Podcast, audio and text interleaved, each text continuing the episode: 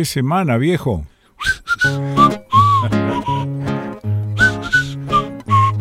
Mamma mía.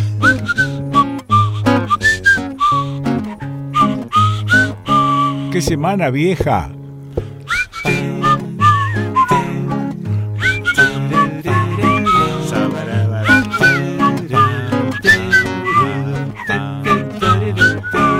¿Qué semana, vieje?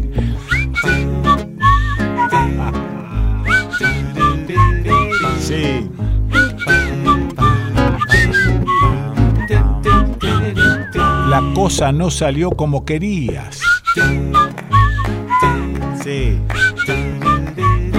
Confiate nomás.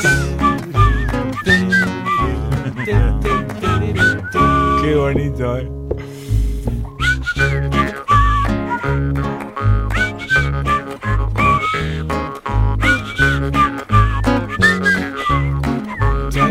saracatá, saracatá, saracatá, charara, saracatá,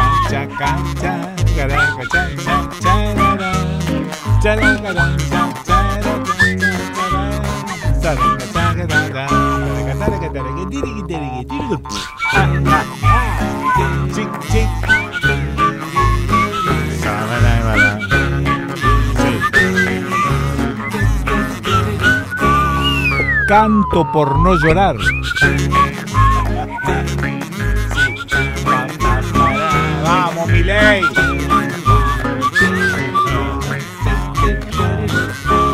Pobre muchacho, ¿no? Porque... Sí.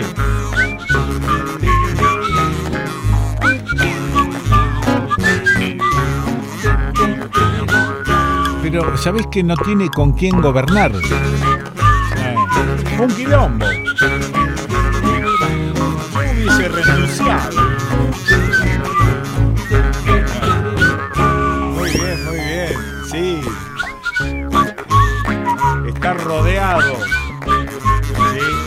Que rodearse. Negociar con el otro. Pero empezó a colar gente y gente. Ya tiene quilombos internos, ¿viste? La vicepresidenta con la Bullrich. Bueno, puterío. Va a haber puterío. Sí. Eh, va a haber puterío y seguramente también va a haber quilombo social. Esto está cantado. ¿Vos te crees que el peronismo se va a quedar quieto? Va a empezar a armar quilombo.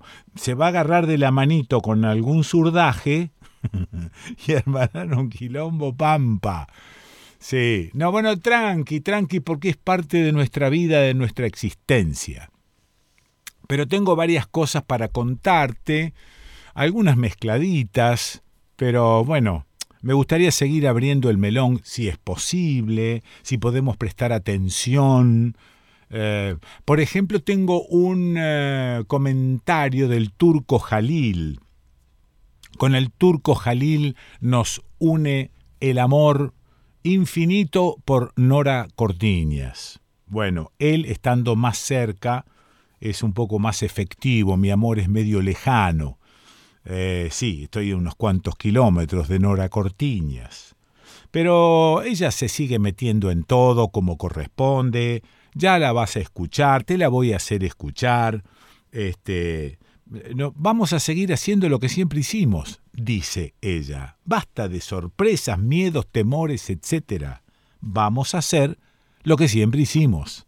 No acercarnos a los oficialismos, por ejemplo, lo que pone a salvo tu lucha, tu resistencia, digo yo. Pero el turco Jalil dice lo siguiente, y yo le presto atención al turco. El nunca más, como todo otro anhelo antifascista, es privativo de sectores medios progresistas y clase trabajadora con cierto desarrollo de la conciencia.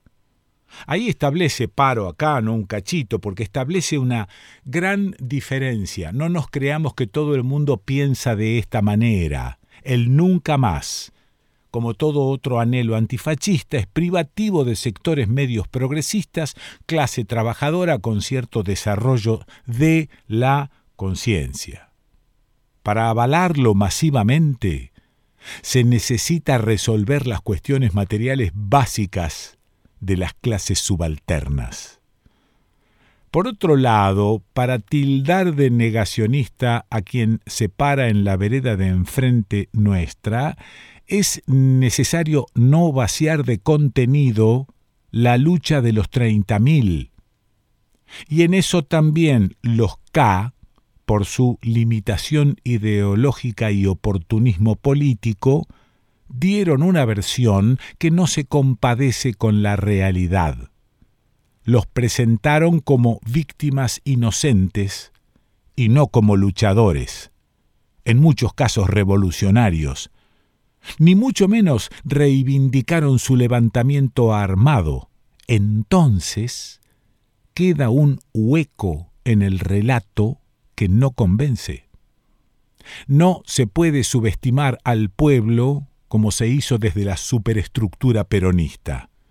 Cristina, Alberto, Massa deben rendir cuentas de esta tragedia a la que nos condujeron. El segundo tiempo de Macri se lo debemos a ellos. Dice el turco haciendo un análisis que la verdad que no se me habría ocurrido. Pero a él se le ocurrió. Y a mí se me ocurrió entenderlo y transmitirlo. Después vemos si lo compartimos o no. Entenderlo y transmitirlo. Vos, que no tenés la obligación de transmitir, por lo menos entendelo. Yo tengo que entenderlo y transmitirlo. Eh, espérate porque ah, se me mezclan los porotos, como siempre digo.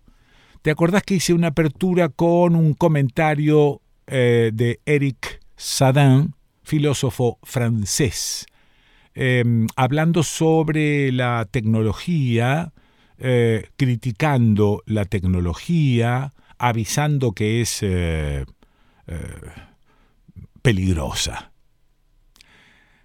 Y acá Horacio Esber me escribe algo que también entiendo y que es interesante, aunque un poco largo como de costumbre, porque Horacio es larguero, ¿qué va a ser? Eric dice que estamos atravesando un momento en el que el proceso civilizatorio está en grave peligro. A mi parecer, Saddam confunde el artefacto tecnológico con el uso que de él hace la persona humana.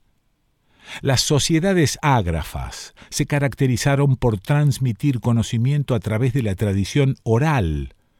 Con la llegada de la escritura, artefacto tecnológico, la comunicación humana cambió radicalmente, pero también la organización social y sus jerarquías, siempre vinculadas al acceso a esa novedosa tecnología comunicacional. Hoy, la accesibilidad, a pesar de las desigualdades, a la información y comunicación está siendo masificada, abierta a miles de millones de personas. Ahora, Nuestros comportamientos son diferentes por su masividad y uso que de ellas hacemos. No cabe la posibilidad de que, acomodados junto a las tecnologías de cada época, de cada momento de la historia, repitamos conductas. Por ejemplo, en la década de 1960 y hasta casi llegado el siglo XXI, los resúmenes Leroux, ¿te acordás? Resumían volúmenes que para los estudiantes secundarios eran enormes, matemática, geografía, química, historia, etc., y levantaban la queja airada de profesores y profesoras que acusaban a sus alumnos de perezosos. Así, el resumen Leroux resultó ser la eh, inteligencia artificial analógica del chat GPT. Y mucho más atrás, el entrañable Cyrano de Bergerac, siglo XVII, con su nariz prominente, escribía poemas de amor que otro enamorado enviaba a su pretendida como si fueran de su autoría.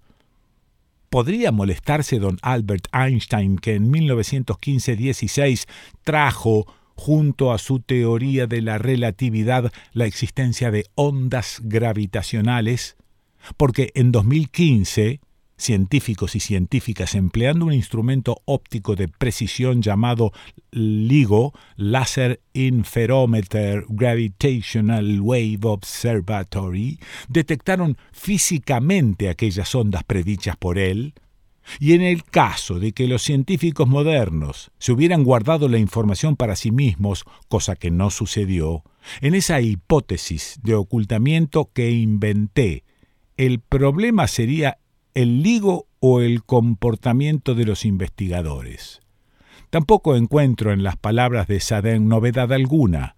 Cerebros manipulados a mayor velocidad y focalizados no son más que la reiteración de antiguas prácticas que anhelan el dominio de unes por lesotres. Pero, como te mencioné arriba, me parece que los artefactos tecnológicos en tanto vanguardia de la ciencia, en el instante de su aparición, pueden producir resistencia, y discursos tremendistas de mayor o menor valía porque representan para el mundo la alteración de lo dado, el orden social, político, las costumbres, los aprendizajes, las creencias, los modos de relacionamiento. Pensemos cómo cambiaron el paisaje del mundo por caso la máquina a vapor, la electricidad, los aeroplanos, la Internet, la telefonía móvil y sigue la lista hasta el infinito, sin que por eso la humanidad se haya transformado en zombie. A medida que se acelera la historia, se acelera también el conocimiento como saber científico. Y no romantizo esa evolución porque en el medio también estuvo la bomba atómica.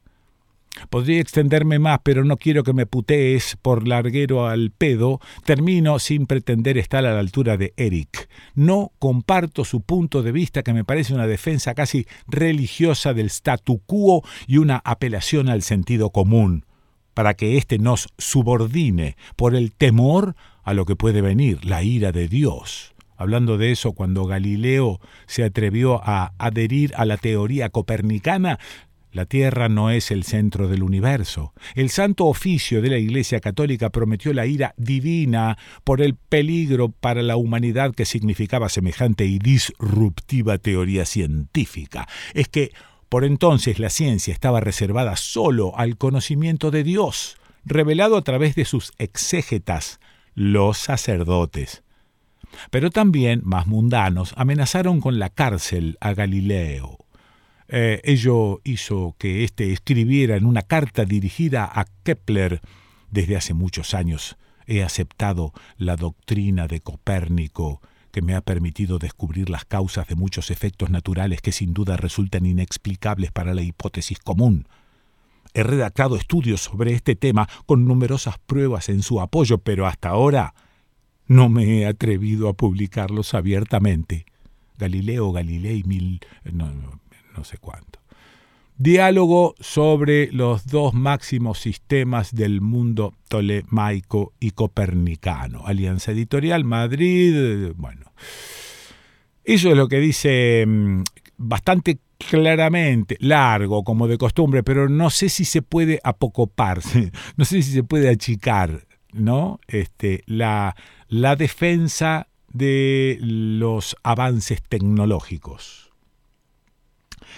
o quizá también el dejar de lado el temor por los avances tecnológicos. Bueno, ¿qué más? ¿Tengo tiempo? Sí, tengo tiempo. Recibí una nota que me mandó el bigote a costa. Sigo con todo lo bolonqui que tenemos encima, ¿no? Lo tituló El Papa Tapia, Cristina y un país que se derrumba. ¡Qué maravilla! Scaloni es un gringo del barrio, Quiero decir, una familia del sur santafesino que labura y que vive por estos pagos. Abuelos inmigrantes, laburo, esperar los buenos tiempos, apostar al trabajo y darle y darle. Conocen a su familia por estos pagos. Afectos y un modo de expresar esos afectos. Tapia es una cuestión de estado burocrático, amistades, solidaridades, negocios, parentescos y casualidades inconducentes pero muy efectivas, muy. De un maquiavélico florentino como Grondona a un hombre con este porte y esta catadura. resulta fácil aceptar que el mundo de Tapia no es aquel donde creció Lionel Scaloni, que el concepto del sur santafesino sobre cosechas, sembradíos, maquinarias y negocios no es el de quien maneja AFA y algunos arrabales de las grandes ligas. ¿Cómo pudieron suceder los encuentros entre ambos y qué rara conjunción de planetas reunió a los tremendos jugadores? El azar de una pierna o un penal, la obsecación de Scaloni en mitad de un adiós tremebundo como el de San Paoli, y la existencia de ese galeote del submundo subido al timón, es el facto que confirma la existencia de algo que, si bien no decide, puede sugerir cosas desde un sitio más allá eh, de las casualidades. Dios existe esa sería la frase adecuada, pero se cansa, sería la conclusión. Cuando se habla de fútbol, se menciona una pasión que atravesó el milenio, se trasladó del siglo XX al siglo XXI con un agregado arrasador, universalidad de eso, de la pasión y del negocio que genera. Se abunda al decirlo, pero es necesario por si alguno está distraído. Negocio. Scaloni debe, esto es verdaderamente central, debe decirle adiós a los viejitos que tienen las tabas en mal estado, Messi, Di María y otros. Fueron y son los héroes, pero ya caminan, no corren, y cuando corren llegan tarde. Deben irse. No se lo puedo decir. Tal vez deba buscarse ahí la verdadera historia de la tristeza de Scaloni por eso quiere irse con ellos. Resulta obvio entender. Tapia aparece tan solo en un país que se derrumba, un madero en mitad del naufragio. No sirve para construir nada, apenas para respirar hasta el salvataje. Volvamos, Dios existe. Ojalá no se canse de nosotros. El caso de Francisco Bergoglio en el papado pone las cosas en otra dimensión. El Papa es la figura argentina más importante de todos los tiempos. No hay un valor igual en el mundo simbólico. En el real tampoco. Reparemos que encontrar unidad en lo simbólico y lo práctico, en lo estructural, es difícil. El Papa es eso con un agregado vive la diaria, simbolismo, mundo práctico y uso de la coyuntura. El Papa es único. Ni el Dalai Lama, ni sus parientes, con todo respeto. Simbólicos, pocos, eso sí, prácticos y coyunturales a la vez que simbólicos y milenarios, poco y nada para comparar. Es el Papa el Papa solo llamó telefónicamente después del triunfo electoral a Joe Biden. El llamado a Javier Milei es el segundo que hace. Primer argumento. Francisco es argentino, hijo de inmigrantes, pero profundamente nacional y popular.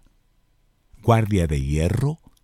El segundo es que sabe que Milei está sentado sobre un volcán pongamos las cosas en letritas negras sobre el fondo blanco de la página. El 50% del país está muy mal. El 20% está más o menos. Y el 30% paga impuestos y se queja de que todo anda mal.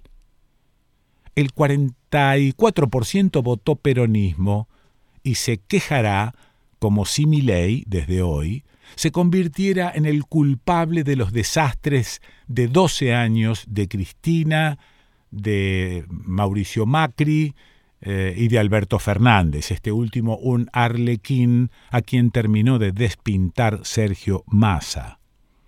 En Buenos Aires trabajan mediáticamente para eso, todos los males al que vendrá, y a violentar las calles, los trabajos, el país. El Papa lo sabe, lo ve. Le parece sensato dejar sentado su gesto. Recibís un despelote, Javier. te perdono las ofensas, no actuaré en tu contra y no pueden actuar en mi nombre. Ya sabe que conversamos sin mediadores. El presidente electo recibió el llamado del Papa por estas razones y una más. El aborto y la posición del grupo libertario en favor de las dos vidas. Puede agregarse que Francisco no tuvo trato con Massa y que, si bien está en los hombres de fe el perdón, no es sencillo olvidar que Néstor Kirchner y Cristina no iban a los Te Deum en la catedral por una sola razón, Pancho Bergoglio. Milei será culpable por detentar el cargo de lo que se llama inercia inflacionaria y acaso la continuidad de la desastrosa conducción económica. Argentina es muy difícil de manejar. La continuidad de variables económicas que nos hacen diferentes vuelven dificultosa cualquier explicación sobre el cómo llegamos y cómo salimos de esto. No hay parto sin dolor para estas cosas.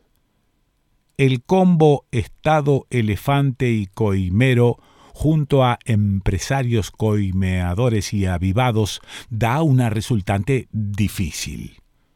Se agrega gremios que viven de amenazar con más líos en la calle y políticos que gestaron con su mal ejemplo popular un voto mayoritario, popular, sí, popular, contra los populares, que les dijo basta, hay que cambiar, sin saber muy bien cómo hacerlo, ¿Y qué resultará? Eso es mi ley. Cambiemos, pero no sabemos qué resultará. Hemos parido entre todos una queja que es un quejido equivocado pero apabullante.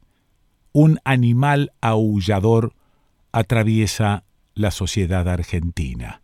El aullido fue del 56% directo. A esto debe agregarse Cristina. No pretendo imponer mi lectura sobre los hechos, pero es necesario puntualizarlo. Cristina tiene todavía el poder residual de un peronismo en retroceso y concentración. Una provincia, algunos de sus gobernantes, sectores de la estructura y de las cajas económicas, un determinado ejercicio sobre el poder legislativo, en el 40% del país, en la provincia país, Buenos Aires, el peronismo tiene mando real por los suyos, de hijos de carne y hueso a hijos políticos. Todo sucede con su representación.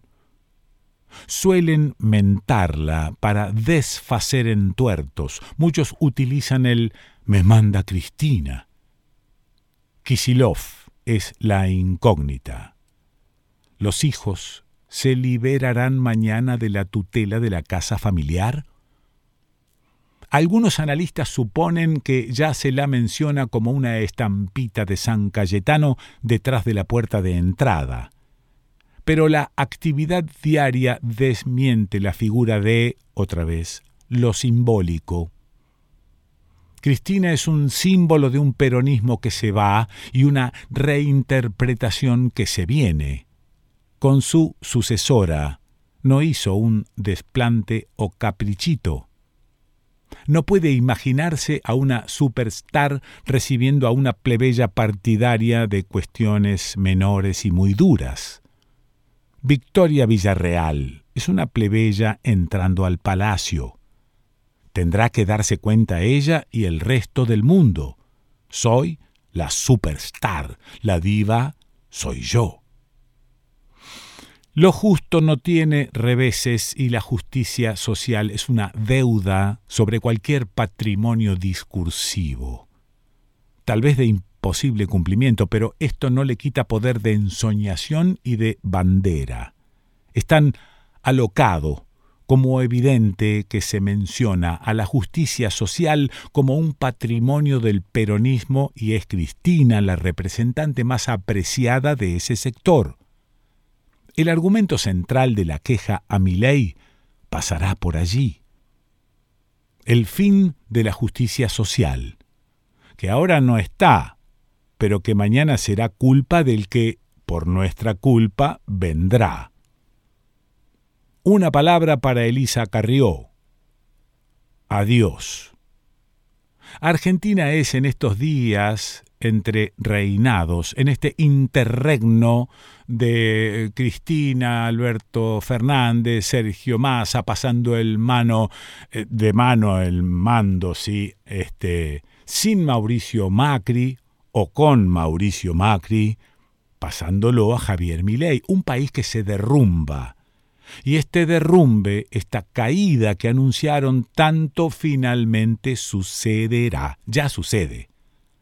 Reconozcamos que todos lo anunciaban porque era una verdad tan inevitable como el paso del día a la noche, se quiera o no, y se anuncie o no, igual sucede. Y sucede y es así, caramba, es así. El país que estaba se derrumba. Inflación, pobreza, crueles destinos, callejones sin salida, mal, todo mal. Argentina se derrumba. Esta caída incluye a Cristina y su singular comportamiento como vicepresidenta en ejercicio, tan singular que la vuelve única. Su traspaso de mando es único y nótese, es de un mandato popular a otro mandato popular.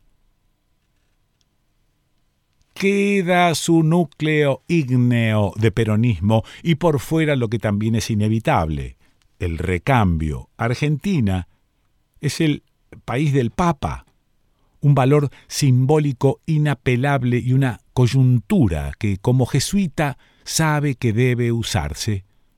Trabajar sobre las estructuras para mejorarlas, para cambiarlas, para volverlas favorables, favorables al bien común.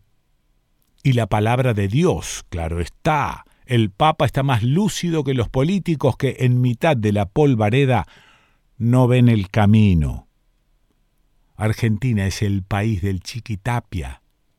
En su nombre, en su figura, en su porte, la inevitable referencia a lo que es el señor Tapia es la respuesta a la pregunta central. ¿Qué pasa con el deporte que más pasiones nos despierta?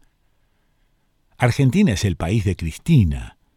No es una estampita en mitad de una serie de caciquejos que no entienden la gravedad y un presidente solitario en la última superstar en la Argentina es ella y ella también se derrumba. Eh, aconsejaría recordar la frase de Perón. Esto lo arreglamos entre todos o no lo arregla nadie. El Papa parece que es el único que entiende desde donde su realidad lo define, viejo, sabio y lejano. Qué maravilla. Esto lo firma el bigote Acosta, que aparece de vez en vez en este maravilloso desconcierto. Maravilloso desconcierto que, que continúa. Sí, desconcertando, claro. ¿Viste cómo se puede mezclar a, a con un filósofo francés? ¿Se puede?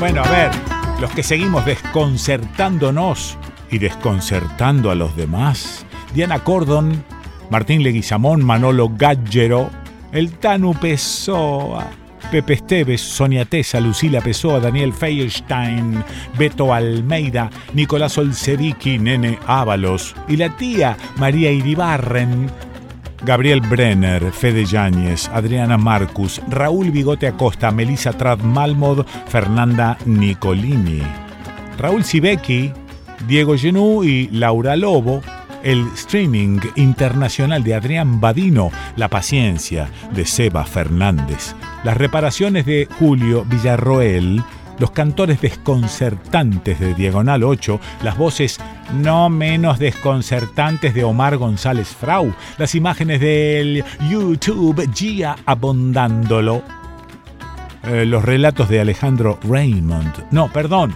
listo, está rectificado. No es Raymond, porque no es ni inglés ni nada, es francés. Bolú.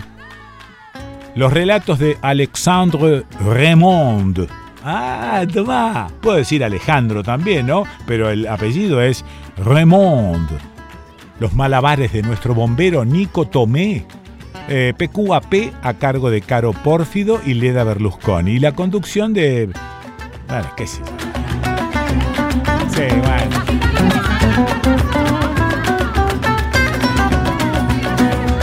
Pasaba, era bueno, si tenés muchas ganas de mantener el desconcierto en alto, podés meterte en el canal de YouTube, el desconcierto de Quique Pessoa. Ahí están las notas y los programas con imágenes. Y si tenés ganas, eh, desconcertanos más y clic, clic, clic, poné clic, clic donde veas que se puede. En nuestra página eldesconcierto.com.ar podés encontrar los audios de las notas y de los programas. Podés escucharlos online o descargarlos, mandárselos a alguien para desconcertarle o para vengarte de alguno también. Esto es el desconcierto, nunca más desconcertades. Simba. Simba. Bueno, vos sabés que siempre hay un repasito de lo que sucedió en The Last PGM. ¿Por qué no decía el último programa y te dejaba de hinchar la Attention, please. É melhor ser alegre que ser triste. Alegria melhor, coisa que se esquece. Margarita. Luz no coração. Ai, que bonita. Previously. Beleza é preciso canta, um bocado de tristeza É preciso um bocado de tristeza. Me babeo, boludo. Senão não se faz um samba não. In the desconcierto. Qué bonito, qué bonito. Previously. Llega a la maternidad Martin con un embarazo que ella y su mamá desconocían, era avanzado el embarazo y el equipo se llama así, de forma así muy rimomante, el equipo interdisciplinario de la maternidad, les empieza a decir que ese bebé iba a estar mejor en otra familia, que lo mejor que podían hacer era darlo, que ese bebé iba a estar mejor en otra familia. Tristeza que balança E a tristeza tem sempre uma esperança. A tristeza tem sempre uma esperança De um dia não ser mais triste, não.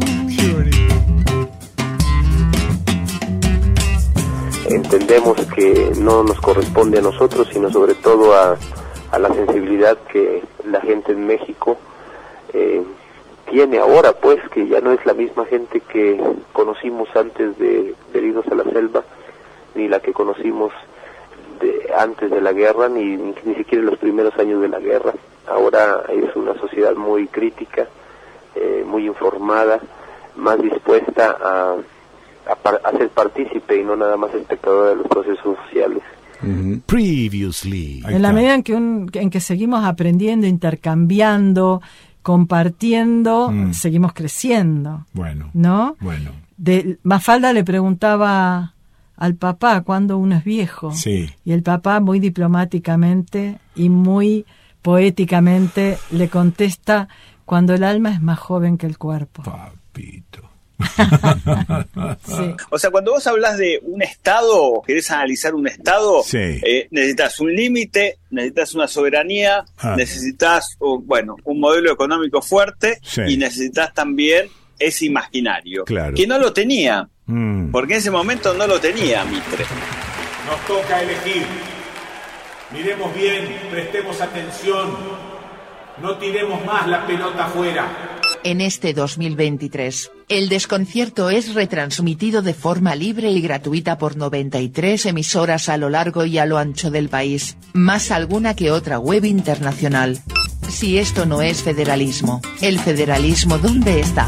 Com um pouco de amor, numa cadência e vai ver que ninguém mundo vence a beleza que tem.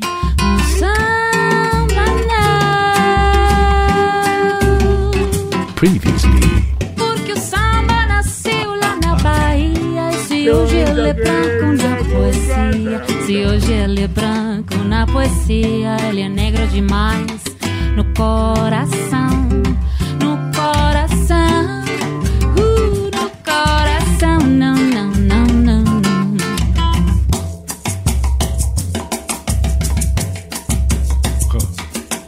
porque hay ya ha habido quien creyó y cree que asesinando personas asesina también los pensamientos y los sueños que en vez son palabras y en vez son silencio. Quien así cree, en realidad teme. É melhor ser alegre que sorrir, que alegria melhor, coisa que existe assim como luz no coração.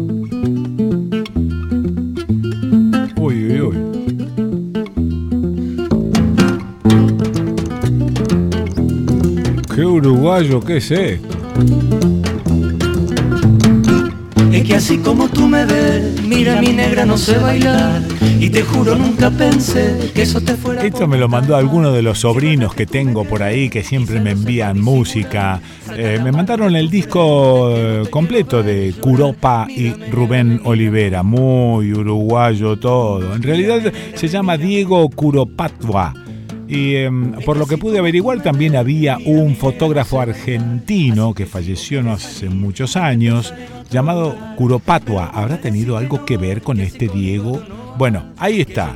Eh, Curopa y Rubén Olivera. No sé bailar.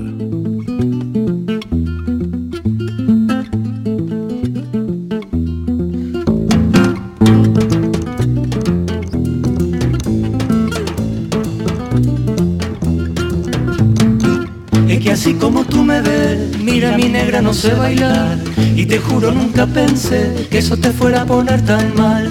Si es verdad que tú me querés, quizá lo sepa disimular. Saca la mano de tu frente que no te quiero ver llorar. Mírame, negrame, mírame. Mírame, negrame, mírame. Es que así como tú me ves, mira mi negra no sé bailar. Así que si vos querés salir, hay que pensar en otro lugar. Pero vos me decís que no, que así conmigo esto no va más. Que yo no entiendo lo que es perder para tu cuerpo la libertad. Mírame, negrame, mírame Mírame, mírame Y es que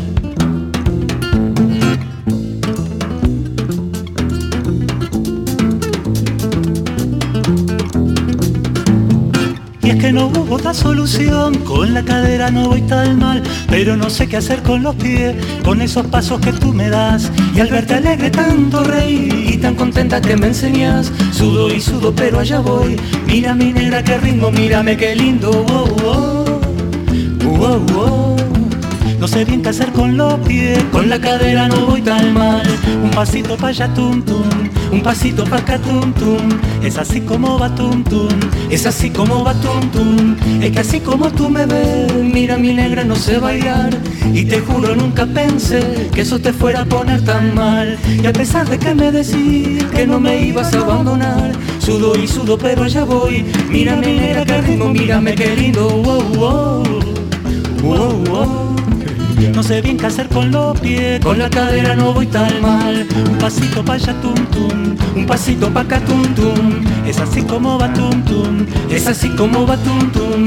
Es que así como tú me ves.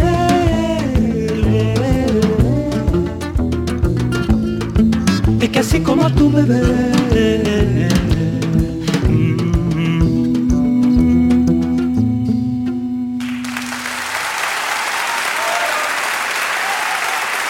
Sí, sí, sí. Así le aplaudían, mirá. Sí.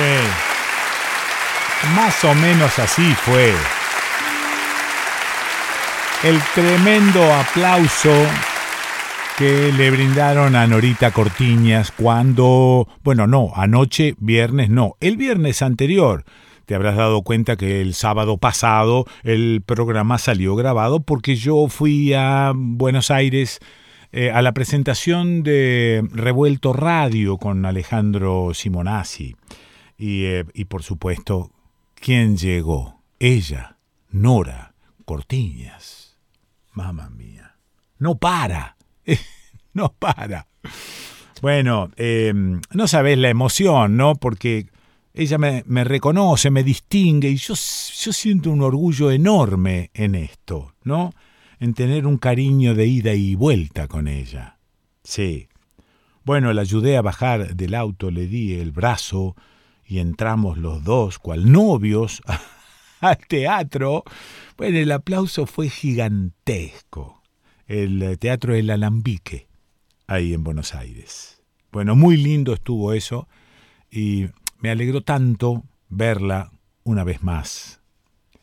Eh, siempre está con consignas y la consigna corrió por las redes sociales y en mensajes particulares de WhatsApp. Hay que ir a la ronda este jueves. No se olviden. A las tres y media. Yo voy a veces, pero este jueves hay que estar. Nos juntamos en la plaza. Nos vemos ahí. Miles de militantes sociales, gremiales, políticos y gente suelta, independiente pero consciente de a dónde había que estar, se juntó este jueves en Plaza de Mayo. Como cada jueves a las 15 y 30, las madres de la asociación y las de línea fundadora se juntaron para marchar alrededor de la pirámide. Esta vez se sumó Adolfo Pérez Esquivel y el Serpaj. Acompañar a las madres fue la premisa principal, pero hubo más. Para no perder la memoria, no vamos a retroceder contra la impunidad y en defensa de los derechos humanos de ayer y de hoy. Hay que salir de la angustia, hay que salir de la preocupación y ocuparnos de la etapa que nos toca vivir. Tenemos que construir una gran resistencia nacional, popular y federal. Pérez Esquivel llamó a defender los medios públicos para que no se privaticen. Fue la ronda 2380 y las madres se pronunciaron y hablaron de resistencia. Hablaron y pusieron en hechos la resistencia. La siguen poniendo y prometen continuar por este camino.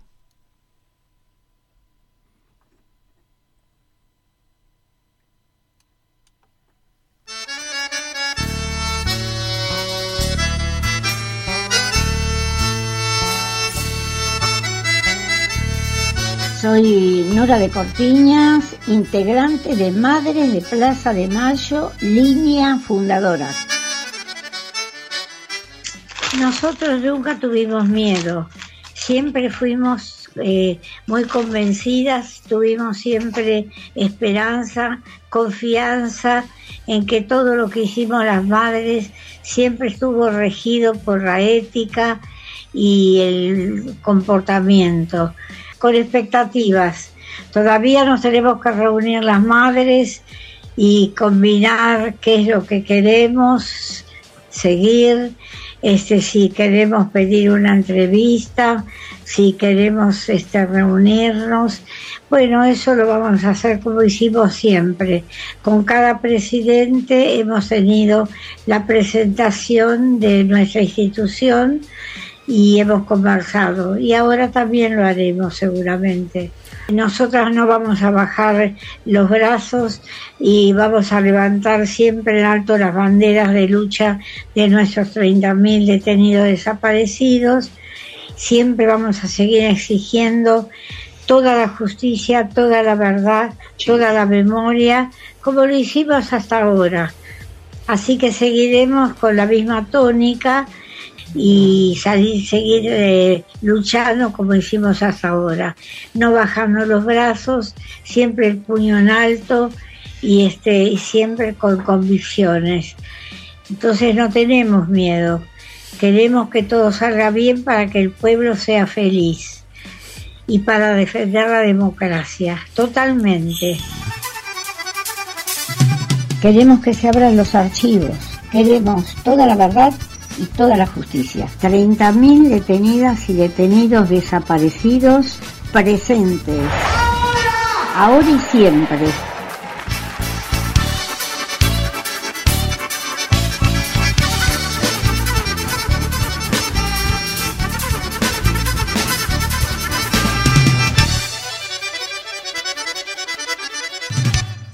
Lo escuché, pero no lo dijo él. No, no, no, no lo dijo él. Lo dijo otro comentarista, ¿no? Que a los tipitos que salieron campeones del mundo, específicamente a Scaloni, todavía no le habían liquidado los premios de haber salido campeones del mundo del año pasado. Digo, con razón la cara de culo de Scaloni. Eh, empezó a hablar y a hacer vueltitas y eufemismos diciendo que necesita un tiempo. No le han pagado, hay un quilombo de guita allí con el Chiqui Tapia. Chiqui Tapia, yo le sospecho tanto al Chiqui Tapia. Bueno, pero yo sospecho al pedo porque en realidad lo tengo que llamar al Fede Yáñez y preguntarle, hola Fede, ¿estás ahí? Hola, Quique, ¿cómo te va? Sí, acá estoy. Bueno, bueno, ¿qué pasa, loco, con, con Scaloni? ¿Se va, no se va? Eh, no le han pagado, es un problema de guita, de cansancio, de reniegue ahí adentro, eso debe ser un gallinero total. Hay muchas, hay muchas versiones, nada oficial, no ha hablado nadie de manera explícita en on. Sí. En off te diría que están bastante herméticos, es, muy difícil conseguir eh, data fidedigna o al menos confiable, porque cada uno tiene la fuente que tiene y uno cuando es en off se tiene que se tiene que entregar a la confianza de la fuente, que no siempre es eh, todo lo precisa que uno quisiera. Sí, señor. Una de las cuestiones del enojo, ponele que podría ser la plata, eh, tiene su explicación, la FIFA le pagó a la AFA hace dos meses el premio del Mundial, alrededor de 120 millones de dólares, eh, pero a, la AFA se lo dio al final porque la, la tónica del derrame arranca primero por aquellos que fueron eliminados de entrada. Y el último que, el ganador es el último que cobra. Pero bueno, ya pasaron dos meses, me parece que el CBU de, los protagonistas, en caso de que ese fuese el caso, lo tienen. Sí. Eh, otra de las cosas que se habla es la cuestión política, no tanto por la, supuesta foto que le pidieron a, Scaloni con Massa, que yo hablé incluso con gente del gobierno eh, que no, no, no es lo que se dice gente que quiera a Tapia, me dicen, dudo que eso haya pasado, Tapia no es tan torpe para hacer eso. Ajá. Y la otra se habla como una suerte de mensaje a los jugadores por cierta baja de, tensión, por decirlo de alguna forma, como que ante lo logrado, que ha sido un montón, Scaloni como que quiere seguir aspirando a una excelencia que obviamente se sigue viendo, pero ah. que en, la diaria él, él, percibe como que están como un, pasito atrás. Pero, pero contra Uruguay no, no se vio tal excelencia, digo yo. No, por eso, justamente, como en ese partido, eh, quizás el primero de un rival que se animó a jugarle de, tú a tú. Eh, Argentina no, no anduvo bien, eh, y sobre todo perdió en el medio campo, bueno, el, mm. asunto vendría por eso. Después hay como un, anexo en el cual yo solamente lo menciono a modo lúdico y hasta mm. simpático, del cual no tengo la más mínima fuente, pero sí salieron a hablar un montón de, chicas diciendo que hubo una fiesta con los jugadores de la selección y que se habrían quedado sin piernas, pero yo de eso no tengo más elementos que lo que ah, salen en, los medios, en los medios rosas, por decirlo de una forma. Está bien. Bueno, no, pero a ver, yo vi el partido con Uruguay, del partido con Brasil, podés contarme algo después, pero este, los uruguayos, evidentemente, el loco Bielsa le dijo, loco, salgan a, partirle las gambas a estos tipos, ¿eh? son los campeones del mundo, salgan a matar, porque lo que, lo que yo vi, justamente después de cuatro o cinco fules que le hicieron a De Paul, en un momento dado se vio que De Paul miraba al, al referí y le decía, así no se puede jugar. bueno, el, el- el diferencial que se gestó en el Mundial y que en algún punto contribuyó de manera grande, que fue el, el mediocampo que termina jugando, que de Paul McAllister y Enzo Fernández, bueno, contra Uruguay se vieron absolutamente sometidos, Sí. eh, sobre todo por, eh, por dos jugadores. Uno es Federico Valverde, que es el capitán hoy de. Uruguay, Sí. y jugador del Real Madrid, y uno que se llama Manuel Ugarte, que seguramente, eh, Quique, lo, lo recordarás porque es el que se paró frente a De Paul y le hizo el gesto de que se estaba lavando los dientes. Sí, exactamente. Eh, muy similar a cuando, cuando ciertas personas introducen ciertas partes del cuerpo de la otra persona en sus bocas, y, Sí. bueno, esos dos Sí. le comieron el mediocampo de la Argentina y, y no hubo manera de destrabar eso.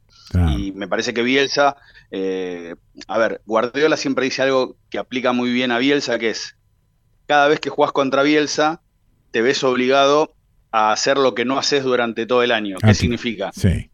Que Bielsa es tan estudioso, tan obsesivo y busca la falla en el sistema rival Sí.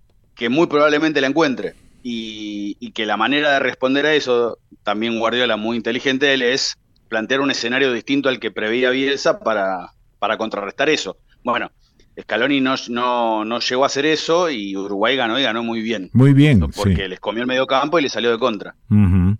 Bueno, y, y adentro del, del vestuario, o mejor dicho, la relación entre Scaloni y los jugadores, ¿en qué está ahora en este momento?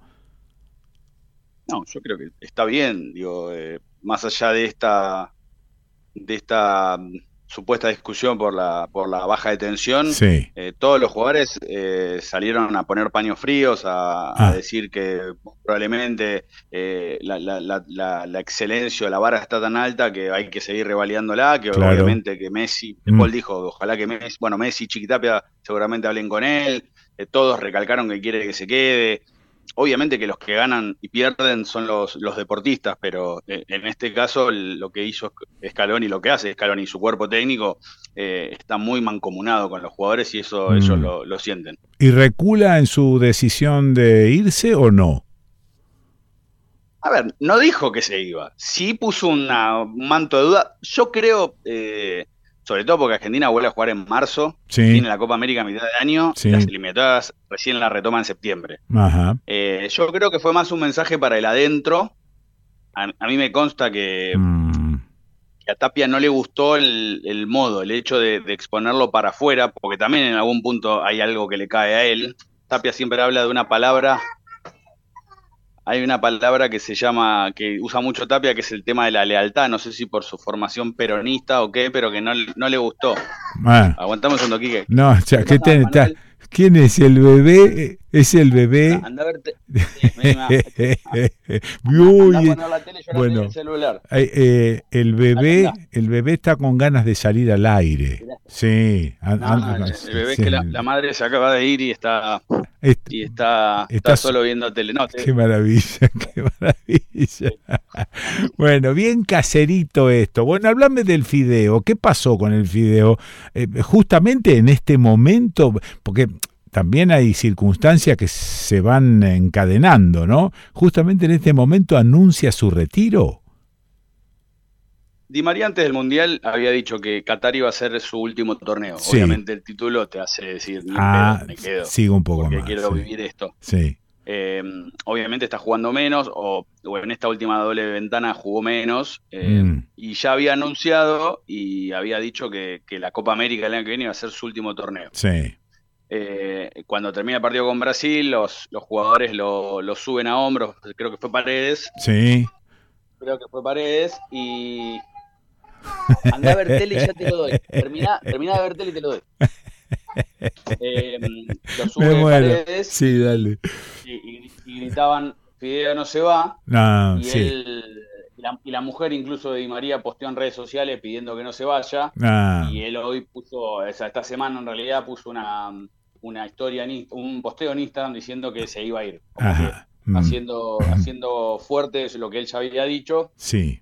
lo ratificó. Pero no llega, no llega, no llega a jugar la Copa América, se va antes. No, no, no, juega la Copa América Ah, y se retira. ah, listo, no listo. Mundial. Está bien, está bien. La, du- bueno, la duda que, la, la duda siguiente es Sí.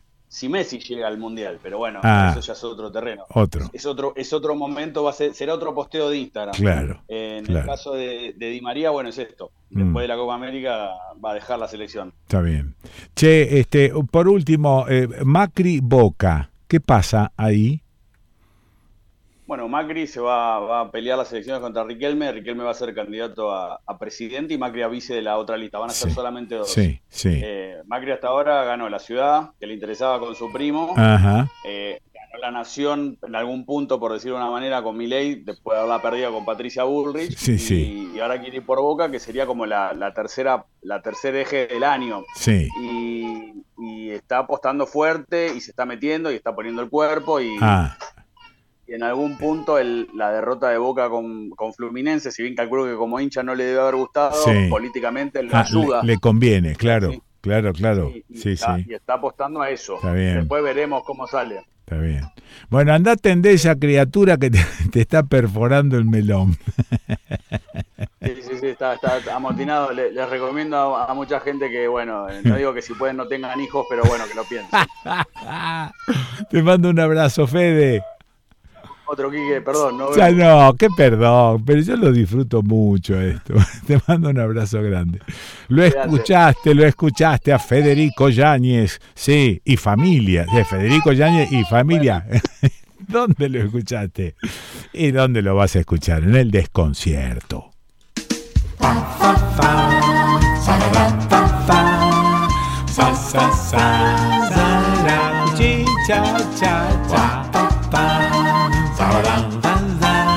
Mira, mira, escucha cómo canta este tipo, ¿eh? Andaba medio perdido y aquel amor me llamó. Señoras, señores, estas radios también retransmiten el desconcierto en Neuquén, en Neuquén, la eh, City, Radio Universidad Calf 103.7, en Río Negro, eh, Viedma, FM Encuentro 103.9, en Bariloche, FM Los Coihues 105.5 y FM 90.3, gente de radio. En Corrientes, en Goya, FM La Chicharra, en Entre Ríos, El Cimarrón, Departamento Federal, Radiovisión San Isidro, FM 101.1 en Colón, Radio Comunitaria Zapucay 90.9, Seguí, Radio Mundo Entre Riano 107.7 en Paraná, Radio Comunitaria Barriletes 89.3 y Radio UNER, FM 100.3 en Villaguay, Mesopotamia, FM 97.1 La Meso, en Concordia, Radio UNER, FM 97.3 y en Concepción del Uruguay también Radio UNER, FM 91.3. En la provincia de Buenos Aires, en Alberti, la de Titi 102.1 MHz. Coronel Dorrego FM del Galeón 92.1 y La Dorrego AM 1470. Bahía Blanca FM de la calle 87.9 Manuel Alberti, Departamento Pilar FM 96.9 La Música del Arcón. 9 de julio Forti FM 106.9. A lo largo del Partido de la Costa, Radio Container FM 89.5 en Carué, Radio Mandioca 94.9 en Mar del Plata, de la Azotea Radio en Tres Arroyos, Radio Cooperativa Indie Rock 104.7 en Varadero, Radio del Bosque FM 100.3 y hay una culada de radios, pero yo, viste, tengo que partir un poco la cosa porque si no se... Imagina todo el programa diciendo los nombres de la radio, un programa de cosas de amor. no, por los nombres de la radio, sino porque la aburridera que Yo no tengo más remedio. Coisas de amor, depois da banda passar, cantando coisas. Depois da banda passar, cantando coisas de amor. Depois da banda passar, cantando coisas de amor. Depois da banda passar, cantando coisas de amor. Depois da banda passar, cantando coisas de amor. Depois da banda passar. A ver, ¿qué significa esta frase? Contarás Hermanos diseña y fabrica componentes térmicos para sistemas de calefacción, sensores y controladores.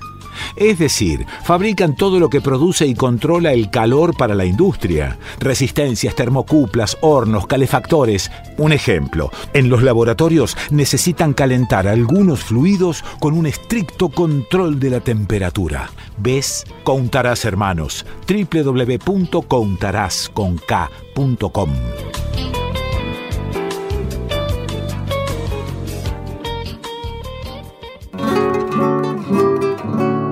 Streaming internacional para nuevos sistemas de comunicación. Streaming internacional para las emisoras que quieran incluir su programación en Internet. Streaming internacional. Streaming internacional para nuevos sistemas de comunicación. Streaming internacional para las emisoras que quieran incluir su programación en Internet. Streaming internacional para aquel que quiera poner en la web su propio programa de radio. Streaminginternacional.com.ar Streaming Internacional, todo junto. Streaminginternacional.com.ar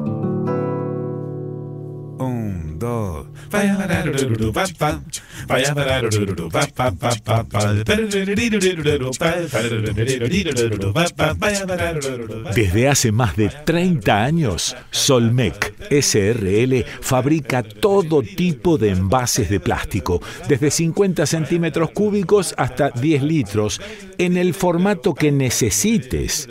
Y si se te ocurre algo raro, también podemos diseñar nuevas matrices. ¿Ha visto? Solmec SRL Almafuerte 4181 San Justo, Buenos Aires. Podés escribirnos a info arroba solmec con K, Solmec. Si no lo tenemos, lo hacemos.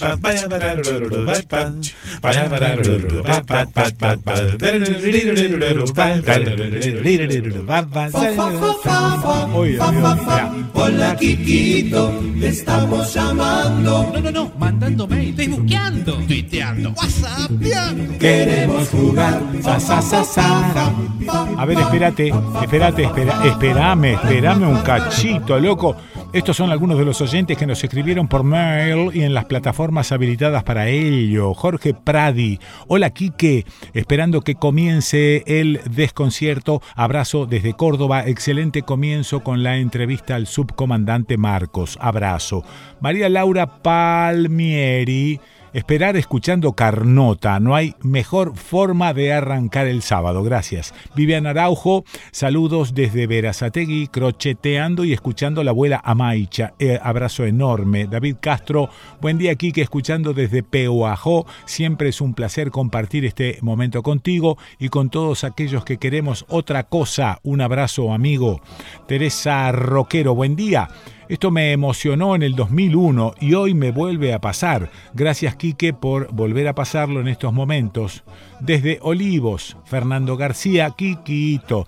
¿Dónde consigo la grabación de Donna Carol y el zurdo? No lo puedo creer. Notón, a punto de hervir. Inolvidable. La producción, a cota presurosa, se refiere a la apertura del sábado pasado y a la nota con el subcomandante Marcos en especial.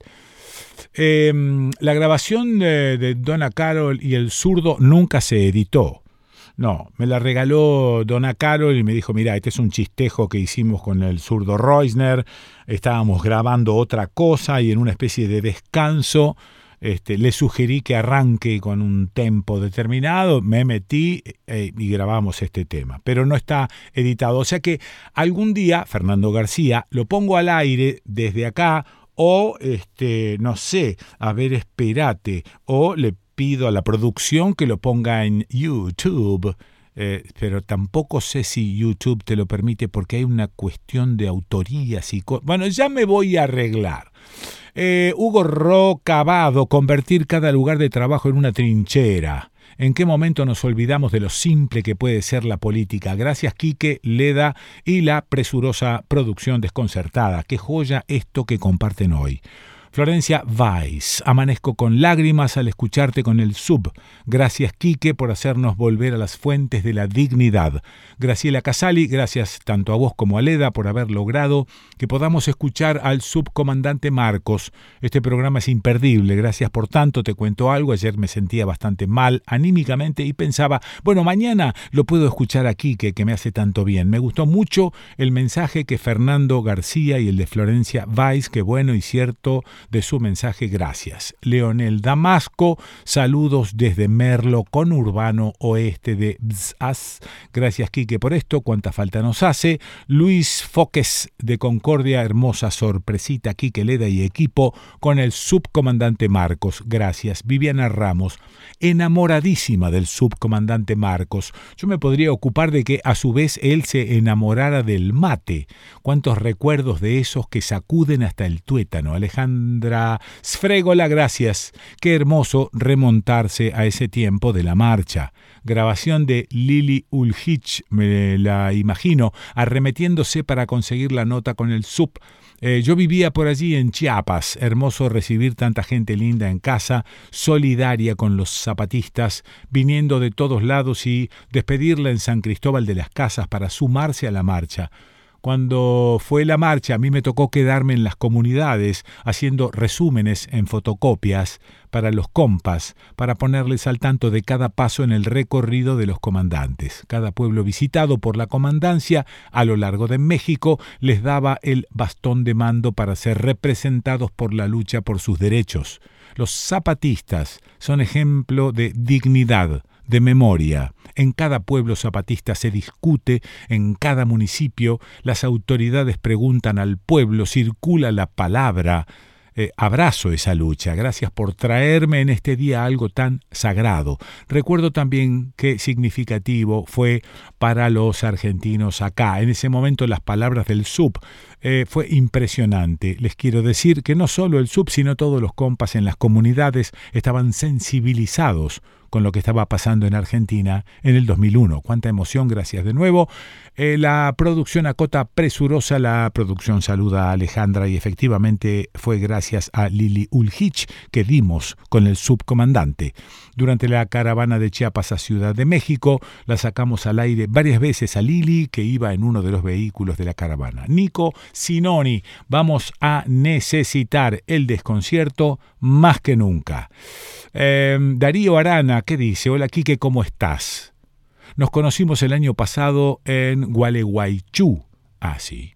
En el encuentro de agroecología. Compartimos mesa y aquella vez también hablé de la democracia. Comparto unas líneas sobre cómo llegamos hasta estas elecciones. Abrazos. La democracia del miedo y los indiferentes. En Argentina se pasó de votar con esperanza, 1983-1989, a votar al mal menor durante décadas. Y 2023 es la primera vez que se vota por y con miedo. Esta democracia donde seis de cada diez pibes, pibas es pobre, cruje desde hace rato, pero muchos no quisieron escuchar y miraron para otro lado durante años un poema muy conocido que se puede parafrasear.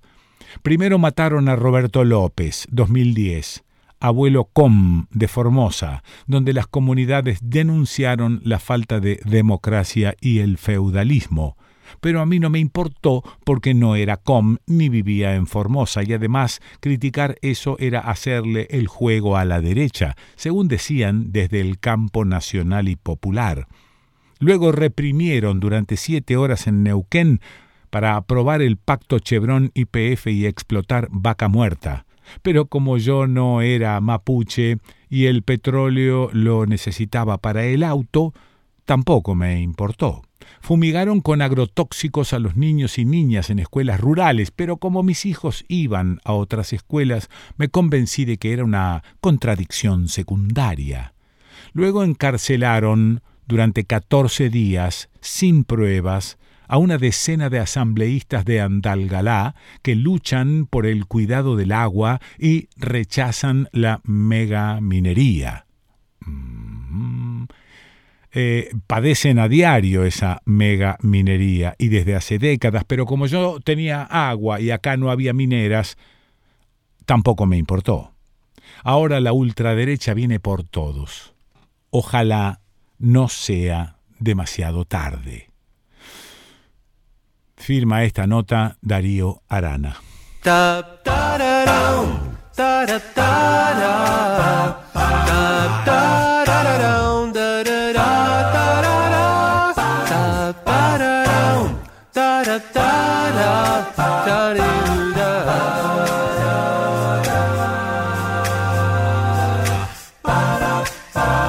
Bueno, a ver, este año, como cada año, la Defensoría de Niñas, Niños y Adolescentes entregó eh, el informe sobre su situación, eh, las investigaciones, los casos tratados, eh, el trabajo general de la Defensoría. Pero bueno, este año además es un fin de ciclo y eso trae algunas cuestiones que podemos conversar.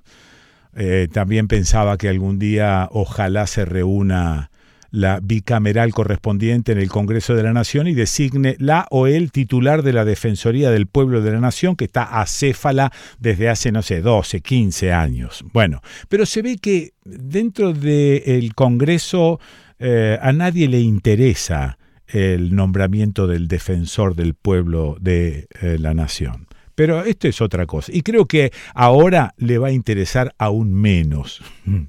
Bueno, mientras tanto, la DF la defensora de niñas, niños y adolescentes de la Nación, estuvo en funciones y con eh, mucho laburo. Podés ingresar a, eh, toma nota, Defensora Derechos NNIA, eh, niñas, niños y adolescentes. Defensora derechos nnia.gov con B larga, punto ar. Ahí lees el informe completo. Marisa Graham, mal llamada Graham, es abogada, titular de la DEFE, Defensora Nacional de los Derechos de Niñas, Niños y Adolescentes. Marisa, ¿estás por ahí? Sí, Quique, hola. Hola. ¿Cómo estás? Bueno, acá sí, armando una intro para escuchar tu comentario sobre, bueno, sobre lo hecho y sobre qué va a pasar si tenés alguna idea. Mira qué pregunta te hago. Bueno, sobre lo hecho te puedo hablar, sobre lo que va a pasar, más difícil. Es más difícil, es un poquito más complicado. Más difícil. Sí. Ahora, este, de todos modos, te, para, en para to- sumar una cosa con la otra, Sí. me, interesa- me, me parece interesante, Quique, Mm. comentarte que nosotros, nosotros somos la red de defensores de la República Argentina de los derechos de los niños. Ajá. Somos seis. Hay cinco provincias Sí. que tienen antes que la nación defensores Ah, mira. defensoras. Sí. Eh, es que son eh, misiones. Era Santa Fe, ahora quedó acéfala. Ahí estamos esperando que, que se renueve o que se elija el nuevo o, o nueva defensora. Sí. Eh, La Pampa, Santiago del Estero, Córdoba. Entonces, ahí tenemos una red que antes de las elecciones, Mm. mucho antes, Sí. Hicimos, exactamente en agosto del 2023, hicimos un documento que se llama A 40 años de democracia, la deuda es con las infancias y Sí, adolescencias. señora. Y, y de alguna manera pusimos allí Mm. todos los, todos los derechos que se han alcanzado, eh, por un lado en los papeles y por otro lado que se han garantizado en la vida real, ¿no? Sí, sí. De niñas, niños y adolescentes en estos 40 años, con sus corsi y recorsi, Mm. Y plantamos bandera, para decirlo de alguna manera, en, bueno, hasta aquí llegamos, no estamos dispuestos a retroceder Sí. en esto que hemos alcanzado Mm. y tenemos más desafíos, porque la agenda de infancia, como te, te decimos siempre, es inagotable. Claro, claro. Este, lamentablemente, ¿no? Sí, es sí, inaagotable e sí. inabarcable. Entonces, hay algunas cuestiones nosotros donde ponemos el eje, que donde venimos trabajando, pandemia de por medio. ¿Por Sí. qué pandemia de por medio? Porque si bien parece que pasó hace mucho tiempo, Mm. los efectos de la pandemia, sobre todo en las nenas y en los nenes, que hoy son adolescentes, Sí. se, se ven. Ah, mira. Sí. Hay una estela que dejó la pandemia, por sí, un lado. Sí. Y por el otro lado, porque cuando, nos, cuando la DF empieza en el 2020, Mm. nosotros ya teníamos un plan de trabajo con una agenda Claro. Mm. de las infancias y adolescencias en la República Argentina. Sí. Esa, esa agenda la tuvimos que, que cambiar un poco, no cambiar los temas, sino poner uno encima del otro y cambiar los órdenes de Mm. nuestra, de nuestra exigencia, digamos, Sí. y las urgencias que tenían, que, te- que aparecieron con la pandemia. Entonces, para decirte algunas cosas, por ejemplo, asignación universal por hijo. Mm. La asignación universal por hijo, lo hemos dicho mil veces, para que la gente lo tenga claro, para que las ciudadanas y los ciudadanos lo tengan claro, no es ni un plan, no es un programita, es un derecho que tienen todas las personas en la República Argentina. Eso es. Todos los ciudadanos Sí. tenemos derecho a la seguridad social. Sí. Los niños también, aunque no parezca. Mm, Está en la Convención sobre los Derechos del Niño en el artículo 26. Eso es la UH. Quiere decir que es un derecho, no es un plan, un programa que vos lo podés sacar Mm. rápidamente. Sí. ¿Qué hicimos con es- desde la DEFE con ese derecho? Ese derecho tenía ciertas limitaciones, entonces nosotros armamos una mesa de trabajo con el ANSES Mm, y logramos varias cosas, porque esto tiene que ver con el ingreso a las familias, Sí. no solamente a los niños, mm, porque, a ver, en cualquier familia lo que ingresa se pone en la misma cajita o en la misma, en el mismo cajón. Seguro. No es que esto es para vos, nene, Sí, esto es para sí, vos, sí, sí, ok, y ok. cada uno come y consume lo que recibe de acuerdo. No, no es Sí, así. sí. Todo se pone. Entonces, se supone que las familias viven con otros ingresos Sí. que no son la UH. Y que No esto, esto es un refuerzo. Exactamente. Claro. Es una, es un- es una guita más, para decirlo en criollo, Sí. es un ingreso más que tiene la familia por cada niño o niña que tiene hasta los 17 años. Sí. Eso nosotros logramos algunas cosas importantes que fue que más niños se incorporaran a la UH. Por ejemplo, los hijos de los monotributistas, que no estaban incluidos. Ajá. Sí. Entonces vos tenés asignación universal por hijo para el desempleado o con empleo no formal, Sí. la asignación familiar que recibe el trabajador, que si se, que mira, si se mira en su recibo va a haber asignación familiar, Mm, eh, que, que- que recibe y que en parte paga el, el Estado y parte paga el empleador, y después los que tienen muchas ganancias, que se les descuenta de ganancias. Sí. Es decir, que todos los niños reciben asignación por hijo o, o, sea de la, de la calidad que sea. Pero que eso, perdón, perdón, pero eso es este, labor y, y- y premio de la Defensoría o, o viene de otro lado la asignación eh, universal la por hijo. asignación aparece en el año 2009 como derecho, la Ah, asignación universal sí. para el no laburante, para el laburante no regulado, Sí, digamos, sí. o para la trabajadora no, Está re- bien. no registrada. Bueno, ¿y cuál es la mejora que logra la DEFE? Lo que tenía, lo que tenía era, primero, tenía dos condicionalidades, educación y salud, que está bien, Sí, asegurar que los sí. niños- El problema es que, y porque además es un control, es un mapeo de dónde están los niños, Ajá. el problema es que esa condicionalidad tenía una penalidad. Mm, Si vos no cumplías, la mamá no llevaba la libreta mm, eh, de la escuela y de la salita, se Sí. le daba de baja. Y, y hay muchas razones por las cuales la mamá, no me voy a extender, pero las mamás o los papás no llevaban la libreta. Sí. A veces no, no, no porque el niño no fuera a la escuela. La mayoría de los nenes van a la escuela en la República Argentina, en la primaria, por suerte, y hemos avanzado muchísimo en la secundaria, muchísimo en la matrícula de la Sí. secundaria también es importante.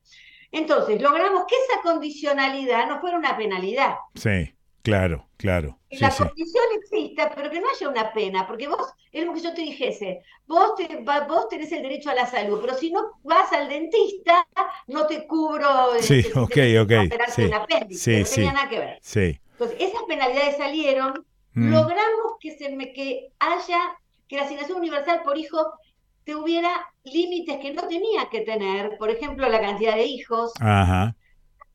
la cantidad, los años, los años que tienen que estar los niños extranjeros para cobrar la UH. Sí. Es decir, que ampliamos la cobertura.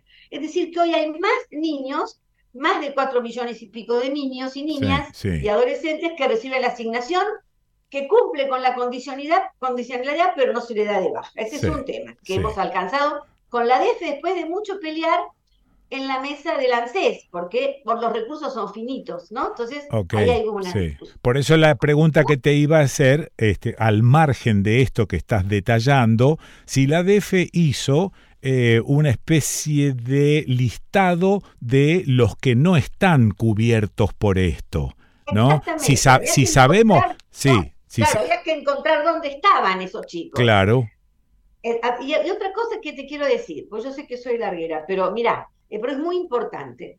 Nosotros veníamos diciendo hace mucho en la DEFE, Mm, sí, eh, muchos que venimos trabajando hace años en esto, Mm. que cuando se hacía la proyección del censo 2010 sí, y se decía que en la República Argentina había 13.200.000 chicos por la proyección del censo 2010, ajá, nosotros decíamos no puede ser, tienen que ser menos. Ah, Yo decía tienen que ser menos porque históricamente en la República Argentina, históricamente digamos en el siglo XX, nacían alrededor de 750 mil chicos por año, Sí. más o menos. sí, Y nosotros veíamos que la natalidad iba bajando, claro. Producto de muchas cosas. Sí, Eh, entre ellos que bajó mucho el embarazo adolescente, que es una buena noticia también, Eso. y que hemos trabajado mucho para que baje el embarazo adolescente Clarito. por distintos mecanismos con salud, con educación, con la educación sexual integral, sí, sí. etcétera. Con la ley del aborto. Eh, ah, entre otras cosas. Sí. Este, y además que se hagan las ILE, que son las, los- las interrupciones legales del Legales, embarazo, eso es. de niñitas, de niñitas violadas. Sí, Bueno, sí. ¿Sabés cuántos niños efectivamente hay hoy en la República Argentina? Salió el censo finalmente ¿Cuántos? desde el 2000. No, 12 millones 200, un millón menos. Ajá, sí. Bueno, Entonces, cuando uno decía, bueno, pero faltaría en la cobertura de la UH un millón más o menos de chicos, Sí. es que no es que faltaban, no hay. Han nacido menos niños de los que cumplen 18. ¿y ese cálculo para qué me sirve? ¿O para qué te sirve? Para todo, me sirve para calcular la pobreza, Ajá, Nosotros calculábamos pobreza sobre una base de 13.200, Sí. 13 millones 200, calcular la indigencia. sí, Es, a ver, ¿y para qué me sirve eso? No solamente para tener el dato y decir que viva soy tengo el dato, sino para operar sobre el dato. eso es, ok. Eh, Eso me parece que es muy importante que, que tengamos en cuenta. Entonces, saber cuántos niños y niñas tenemos, dónde están, Mm. qué situación están, están viviendo, Sí. que- en qué condiciones materiales viven, si van a la escuela, si no van, si Mm. cobran este derecho y lo que va adosado a este derecho que nosotros vamos a pedir al gobierno entrante que lo mantenga es el, eh, la tarjeta alimentar. Eso es. La tarjeta alimentar también hemos incidido muchísimo. Primero en su existencia, Mm. porque cuando desaparece el IFE, Sí, el, el ingreso familiar de emergencia que tuvimos por la pandemia, sí, nosotros le dijimos al jefe de gobierno y al presidente, todavía este, en funciones, miren, si ustedes no, no sustituyen el IFE por otra cosa, Sí. vamos a tener miles de pibes por debajo de la línea de indigencia, no de pobreza, eso de es. indigencia. eh, Sí, sí, sí. Es comer o no comer, digo, Claro, ¿no? Tasa- claro, claro. básica alimentaria. Sí, Y se sustituyó por la tarjeta alimentar, que primero cubrió las familias con hijos hasta cuatro, nosotros dijimos es insuficiente, y logramos, logramos desde la DF, logramos, ¿eh? Con la ministra Victoria Tolosa Paz, debo decirlo, que fue muy receptiva a esto, Juan Chifta, Sableta también, empezó ese proceso, quiero ser justa, eh, decidimos eh, ampliar la tarjeta alimentar Mm. a familias, se decidió el gobierno a través de nuestra incidencia y de otras, a familias con chicos, con hijos hasta 14 años. sí. Tenemos una franja sin cubrir, que es 15, 16 y 17, Ujú. pero por lo menos hemos logrado que ese ingreso de la tarjeta alimentar sea otro, otra suma más que tienen las familias para bancar sobre todo la inflación. Ahora Sí. tenemos un gran problema. Esto, esto es bueno, sí es bueno, pero el problema es que estamos todo el tiempo peleándonos con la inflación. Sí, sí, sí. Sí. Entonces, Mm. tenemos mejor cobertura, aunque nos faltan 15, 16 y 17, y nosotros vamos a seguir bregando, eso tenemos en nuestro comunicado, para que la tarjeta alimentar cubra toda la franja de la menor edad, Mm. pero además tenemos el segundo tema, que es la suficiencia en el ingreso. ¿Cuánto compraba yo hace un año con el, Claro, con el alimento? claro. ¿Cuánto compro ahora? Sí, sí, sí, sí. Con la inflación Sí. que tengo sobre todo en alimentos. Mm. Ese es otro tema que nosotros vamos a sostener a lo que dé lugar. Necesitamos que la tarjeta alimentar no solo, no solo se amplíe, se sostenga primero, se amplíe, sino que además pueda competir con la inflación. Claro. Para Ahora, para que, para no, suficiente yo para te, comprar. yo te escucho, te sigo y, y lo que sí entiendo es que, bueno, aunque todavía hay un gobierno, no sé, ineficiente, pero de alguna manera con características este, populares, que es el que tenemos ahora, todavía no ha asumido este, mi ley, pero este gobierno, lo, lo que se puede hacer, eh, por lo menos miro yo desde afuera, son todos elementos paliativos. Nada soluciona se va paliando la situación, se va arreglando un poco, no es mentira los porcentajes de pobreza y de indigencia que se manejan. Digo, ahora... Más o menos, eso, es más, eso más o menos, no sé Sí. si es mentira, pero están mal calculados, pero igual Está bien. No, razón. no, está bien. Es, es, este, es probable que también se hayan ocupado de manipular eh, la pobreza y la indigencia en nuestro país. Pero es innegable que existe, ¿no? Totalmente. Bueno, en un porcentaje mayor o menor. Ahora, ahora asume un gobierno que dice que va a achicar el Estado. Vos sos parte del Estado. ¿De dónde vas a sacar guita como para mantener la defensoría?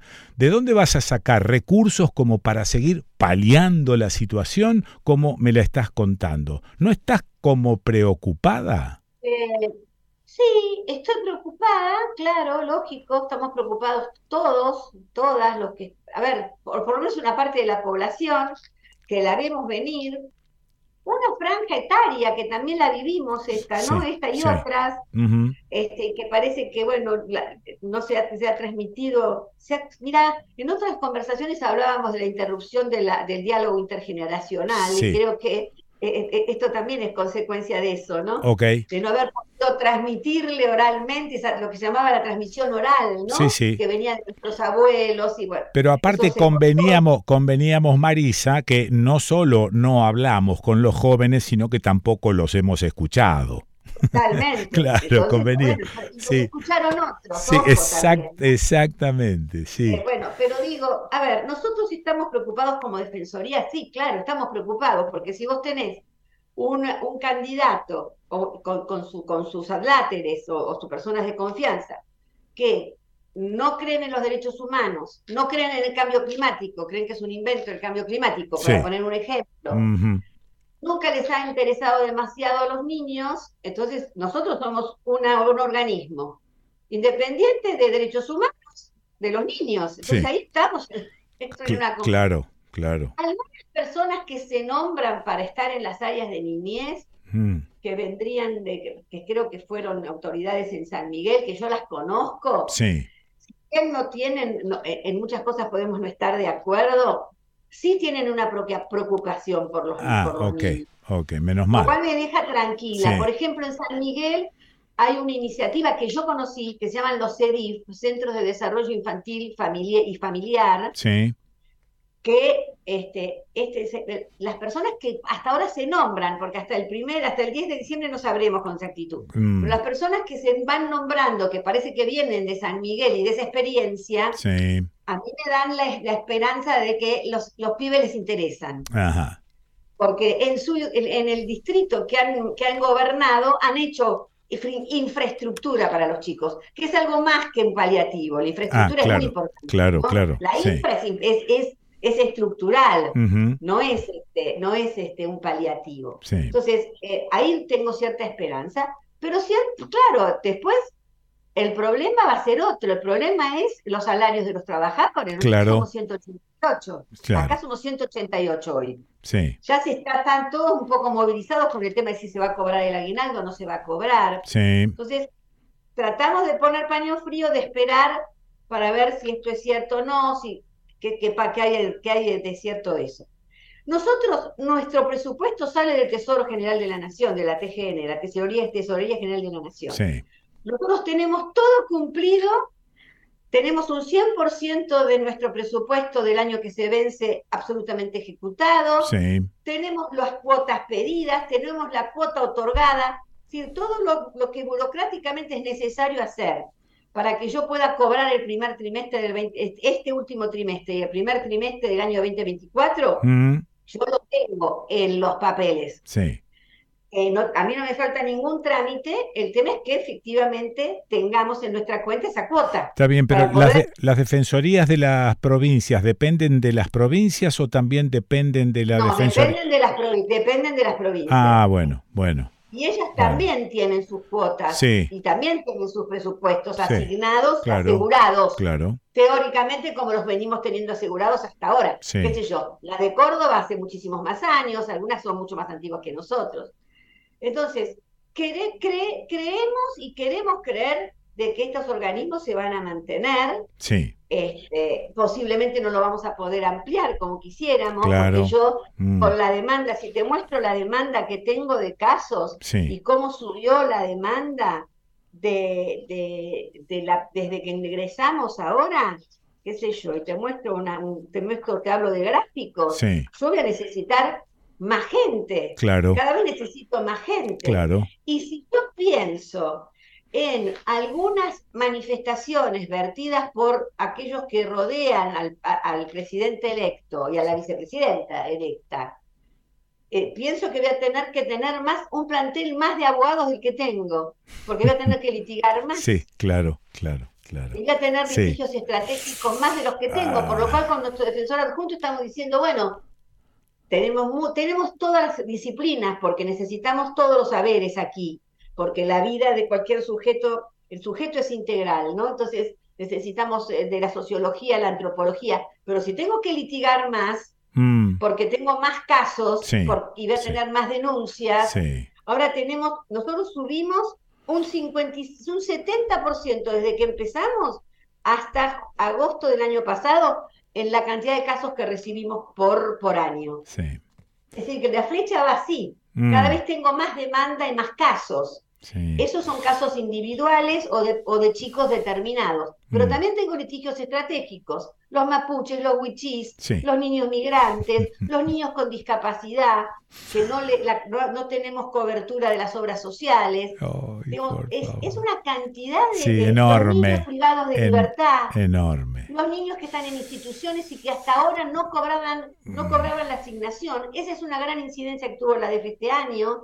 Lograr que aquellos que más necesitan, que son los niños que están en instituciones, cobren la asignación universal. Claro. No entendíamos por qué no la cobraban. Sí, sí, ahora sí. la cobran, Mm. salvo que la estén cobrando sus familias para hacer, para que vuelvan con su mamá y su papá. Entonces, digo, toda esa masa de, de trabajo que nosotros hacemos necesita este, de todas las miradas, Sí. necesita una mirada integral, pero si vamos a tener que, hasta ahora hemos tenido más una cuestión propositiva con mucha respuesta positiva. Sí. Pues, por ejemplo, que, los, que haya pibes de 16 y 17 y chicas, Sí. 650 mil. En el progresar no es solo un ingreso monetario, es el acompañamiento para que el pibe no la piba no se vaya de la escuela. Exactamente, sí. Es una de las Bueno. razones por las cuales Mm. tenemos más población de chicas y chicos en el secundario. Mm. Ahora, si se saca el progresar, pues yo lo voy a tener que litigar. Sí.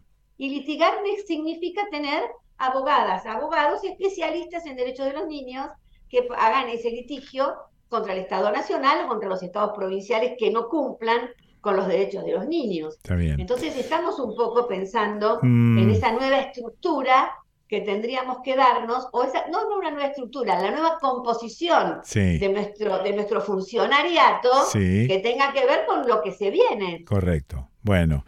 Eh, Eh, no me quiero no, te, te- no, no, no, te corto porque en realidad eh, a mí lo que me interesaba es tener una pintura de cómo está la Defensoría ahora y cuáles son los temores o las preocupaciones por lo que se viene.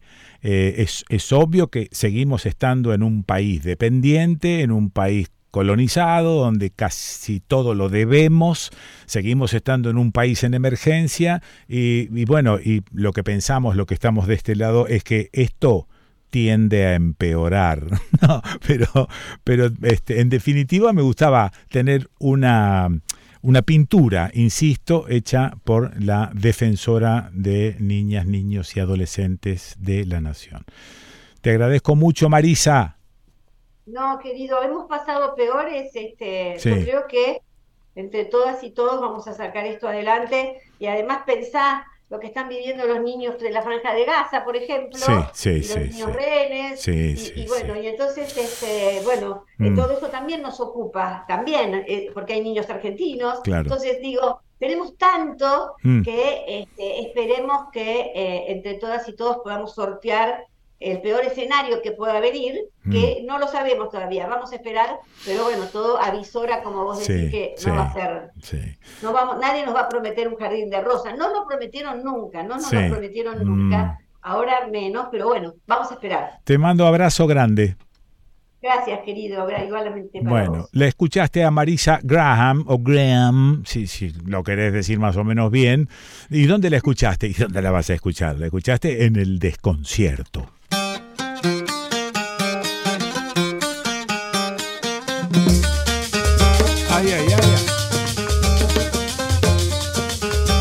Escuchá, escuchá.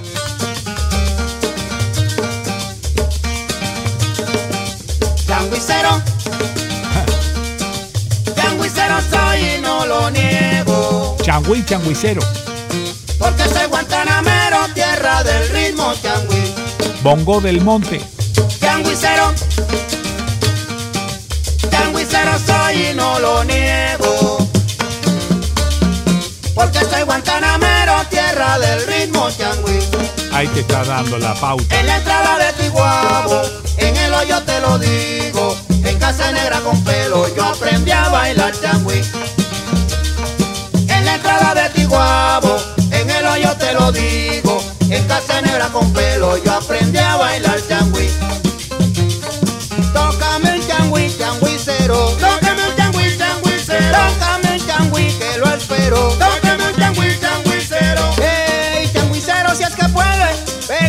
cantarme un changüí. Changüicero, si es que puede, ven a cantarme un changüí. Con este ritmo nací, no quiero que tú te enredes. Yo nací en cuatro paredes, de yagua y techo de guano. Aprendí a cantar temprano. Mi familia es changuicera, por cierto, caujericera, donde no hay perro artelano. Yeah, yeah, changuicero. Tócame un changüí, changuicero. Toca mi changüí que te espero. Tócame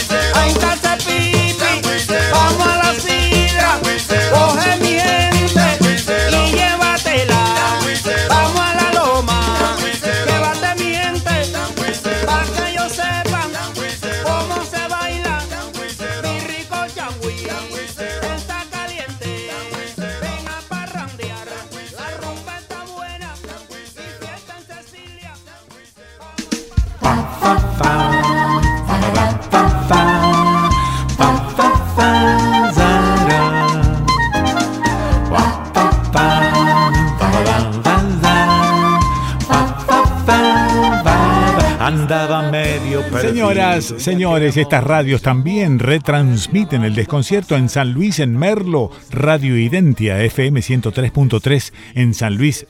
Propiamente dicho, FM Ciudad 98.9 en Villa Mercedes, calle Angosta, Radio Cuyana FM 101.7 en Chubut, Puerto Madryn, FM Ciudad 90.1, Lago Puelo, Radio Patria 97.9 en el Maitén, Radio Petumo Guelain 88.7 en el Hoyo, Radio Fogón 97.3 en Epuyén, FM Puyén 99.9 en Treleu, Radio Comunitaria Sudaca, FM 105 105.3 en Mendoza, General Alvear, FM Pehuenche, 98.9 en La Pampa, General Pico, Radio Libre, 93.5 y en Santa Rosa, Radio La Tosca, 90.9 y Sonar, FM 97.9 y Sonar.ar. En la provincia de Córdoba, en Huerta Grande, Radio Panamericana 99.3, Villa General Belgrano, 101.9 FM, la Radio de las Culturas, Villa Carlos Paz, FM Cristal 98.9 en Nuetinger, Radio Montegrande FM 104.7 en Mina Clavero, Radio Tinku FM 107.9 en Leones, LRN 831 RC2 Radio Leones FM 107.7 en San Marcos Sierras FM 100.7 Radio Quilpo. Eh, Miramar de Ancenusa, FM Otros Nosotros, 103.3. En San Pedro, tras la Sierra, FM Sierras Comechingones, 107.9. Y en Arias, Radio Nota, 89.9. Y hay más radios, pero no te puedo abrumar leyéndote el listado completo de las radios. Cuando la banda se fue cantando cosas de amor.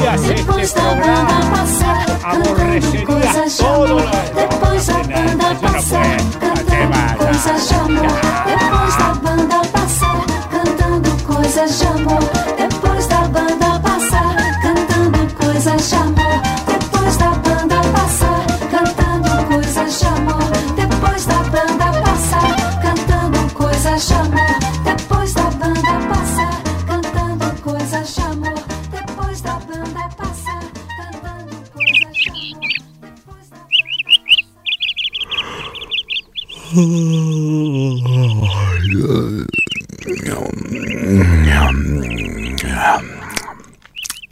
Hostería La Merced. El merecido descanso. Hostería La Merced. San Martín 439. San Marcos Sierras. Córdoba. 03549 496 218. Hosterialamerced.com.ar Taram, tam,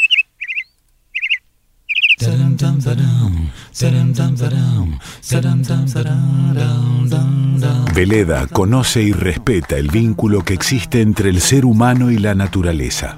Por eso, desde 1921, trabaja con plantas medicinales para crear sus cosméticos y medicina antroposófica, respondiendo a una necesidad específica. Los productos Veleda le devuelven la armonía al alma, al cuerpo y al espíritu. Ingredientes naturales, sin fragancias, conservantes o colorantes sintéticos, no testeado en animales. Veleda, cosmética natural y orgánica certificada. Podés comprar online con envíos a todo el país en www.veleda.com.ar. Seguinos en Facebook, arroba Veleda, y en Instagram, arroba Veleda ARG. Veleda, 100 años en armonía con el ser humano y la naturaleza.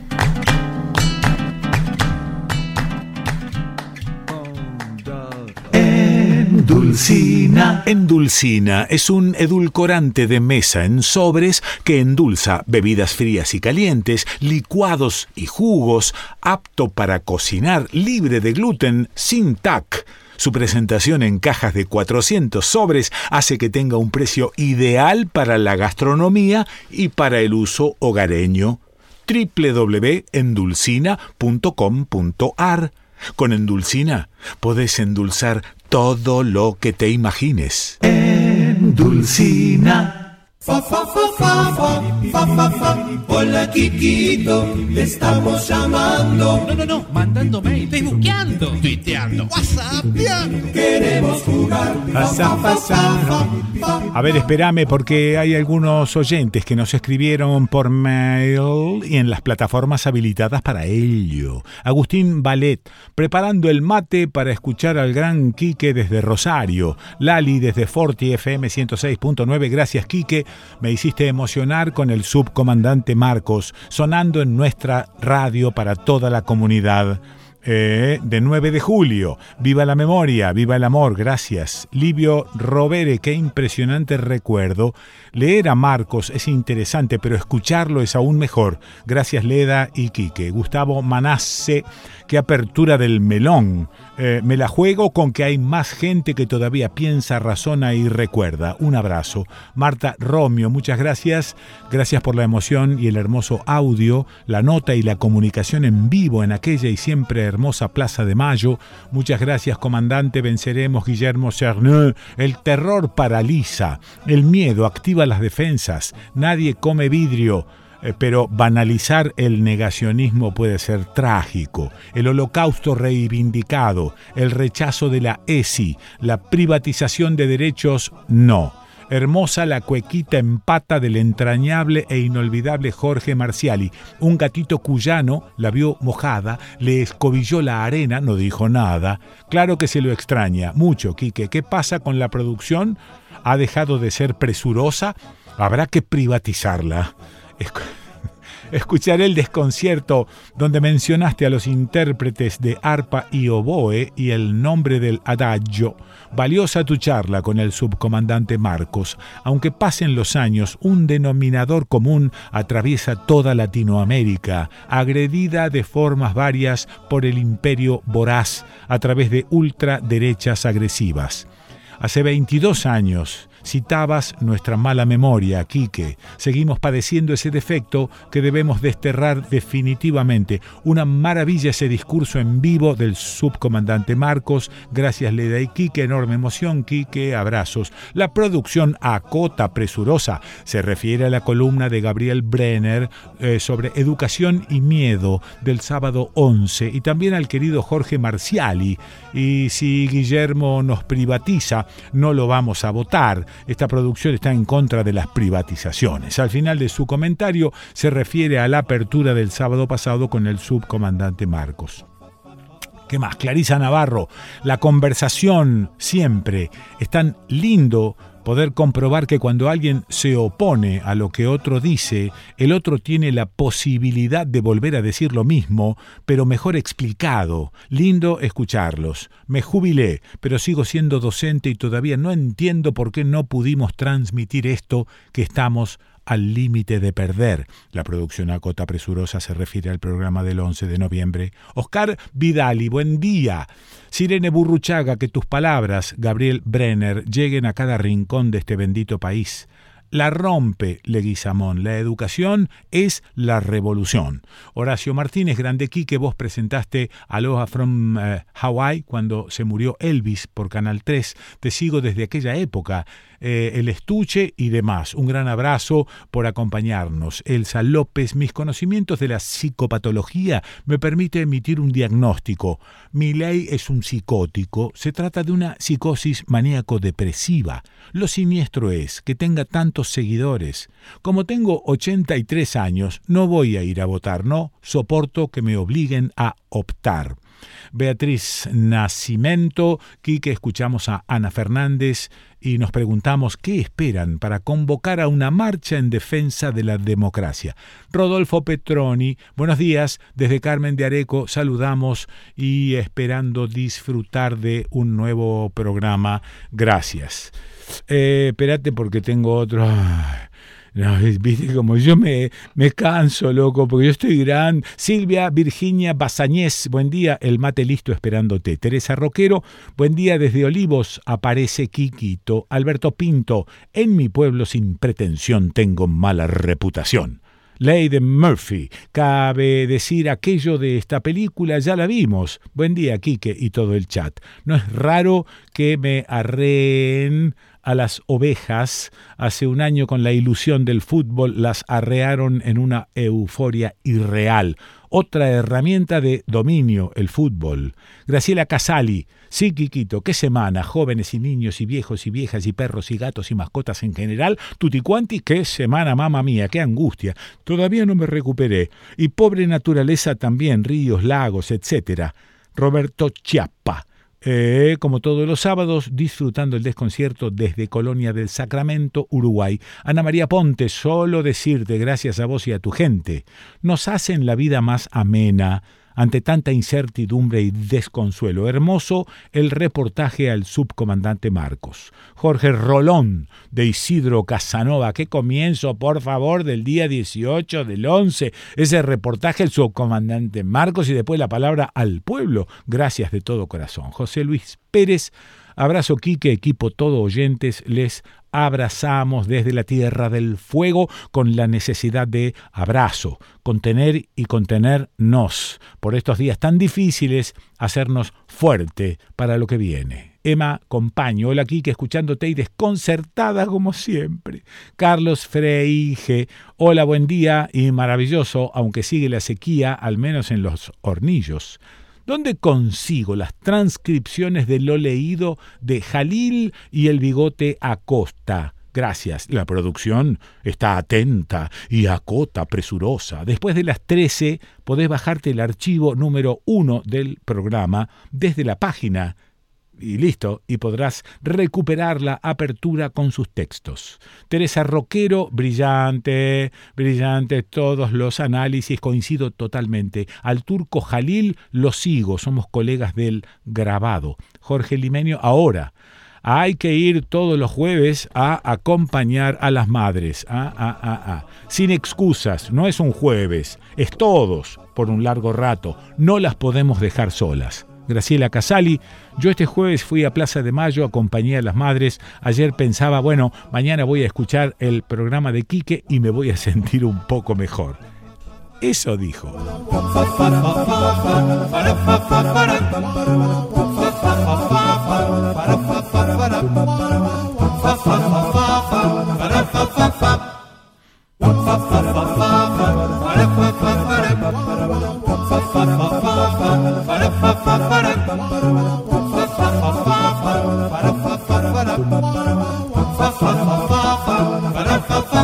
Sí, estoy leyendo un poco más. Vos sabés qué cosa, ¿no?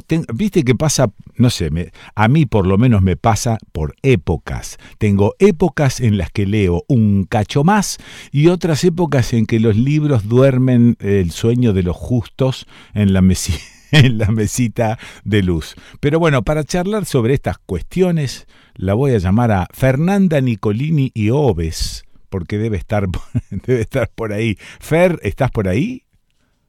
Estoy acá, sigo acá. Ah, Siempre bueno. estoy estando. Siempre estoy estando. Bueno, y en, en esto de la lectura, ¿qué te pasa? ¿Te pasa más o menos así? De, ¿Por épocas te agarra?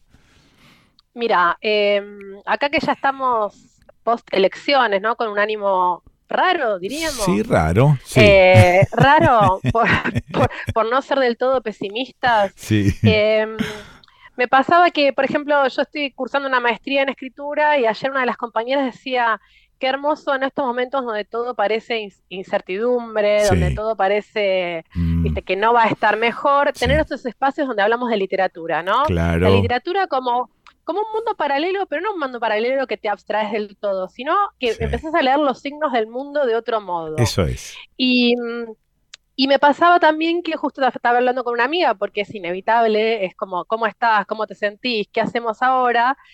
Una amiga que me decía, me despierto a la mañana y siento como si, si me hubiera muerto un familiar querido o si me hubiera separado, sí, ¿viste esa sí, congoja que sí, por sí. momentos te olvidás y después decís, ¿cierto que pasó esto? Claro, Y yo pensaba, eso es lo que pasa cuando empieza, cuando uno empieza como a duelar, ¿no? Tener como un duelo de Mm. algo, de una ilusión que se tenía, de lo que fuera.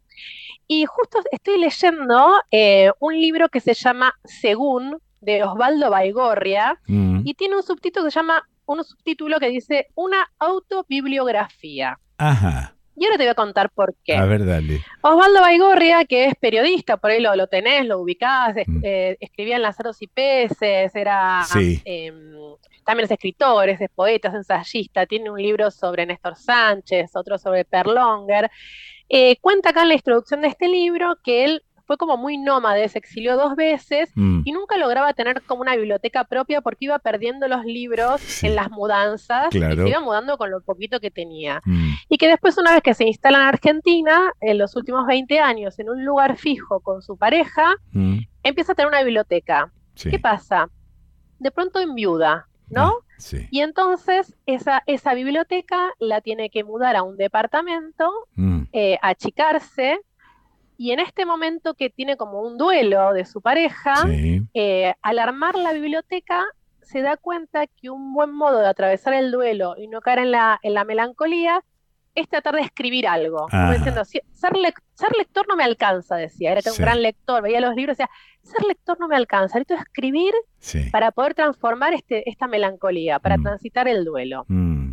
Pero ¿qué le pasa? Tampoco tenía el ánimo para escribir. Decía, no voy a escribir un ensayo, no voy a escribir una novela, no, ya no quiero escribir más periodismo. Sí. ¿Qué hago? Mm. Y mientras ordenaba sus libros en la biblioteca, veía que algunos libros tenían marcadas, viste que, no sé cómo marcas vos los libros, hay la gente que le hace una muesquita Sí. a la página, O con un lápiz. otra subraya, Sí. o con un lápiz. Sí. Bueno, él, él empezó a ver que sus libros, que estaban marcados por, por él mismo, algunos estaban muy abiertos en una página, porque se ve que había vuelto varias veces, Claro. otros tenían la muesquita, y casi todos tenían algún tipo de subrayado, Ajá. ya sea, viste, que marcas una palabra, Sí. eh, marcas todo un párrafo, subrayas, empezó Sí, a sí. entender como también un código, Mm. decía, por momentos tenía subrayado como con una viborita porque era algo que me generaba duda, Sí. otros que estaba con muchos signos de admiración. Claro, qué maravilla.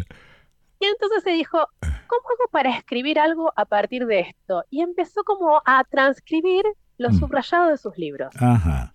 Y ahí empezó a armar como una biografía propia como lector Sí. a partir de los subrayados. Pero dijo, esto puede ser una tarea infinita, porque imagínate la biblioteca de un lector, escritor, Sí, ya la tuya, ¿cuántos libros tenés Sí, sí, que por ahí sí. subrayados? Mm.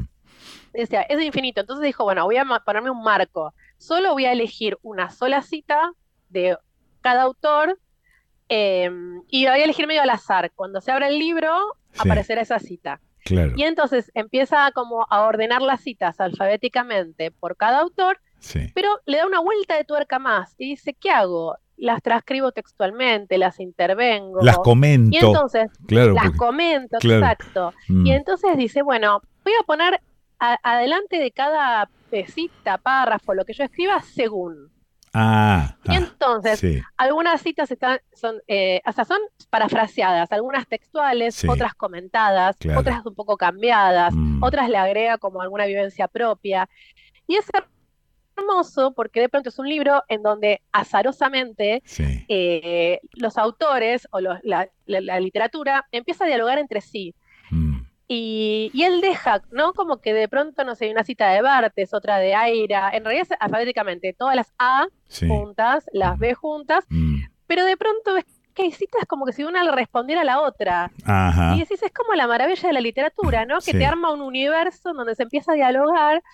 Y yo decía, qué hermoso también este momento para tener como si fuera un oráculo, ¿no? Yo estaba leyendo este librito, que digo, es como un I Ching, de Eh, pronto lo claro, empecé a releer para comentártelo, Mm. y abría y Mm. leía y decía, ah, esto está pasando ahora, o Sí, esto está hablando de, no sé, ¿viste? Mm. Eh, citas de Bifo Berardi donde dice, bueno, el mundo se está yendo al corno, otras, otras más optimistas, pero me interesaba esto de pensar la literatura como una buena herramienta para poder volver a leer el mundo desde un lugar no tan desolador, ¿no? Claro, la Y pregunta- como un la- espacio para... La pregunta, Sí. que, la pregunta que me hago con esta descripción no es que lo acuse de vago a este escritor porque está choreando a los otros escritores. Digo, la literatura tiene una especie de, de- de- de final, de- tiene una- alguna frontera, porque ya empezar a recitar algunos autores del pasado es, no sé, me, me da la idea de que el tipo este no tenía muchas ganas de escribir y no sabía sobre qué claro, no sabía sobre qué cosas escribir y entonces encuentra el subterfugio de ir a la marca de libros ya leídos. Digo, ¿estamos, Claro. ¿estamos cerca de un límite de la literatura?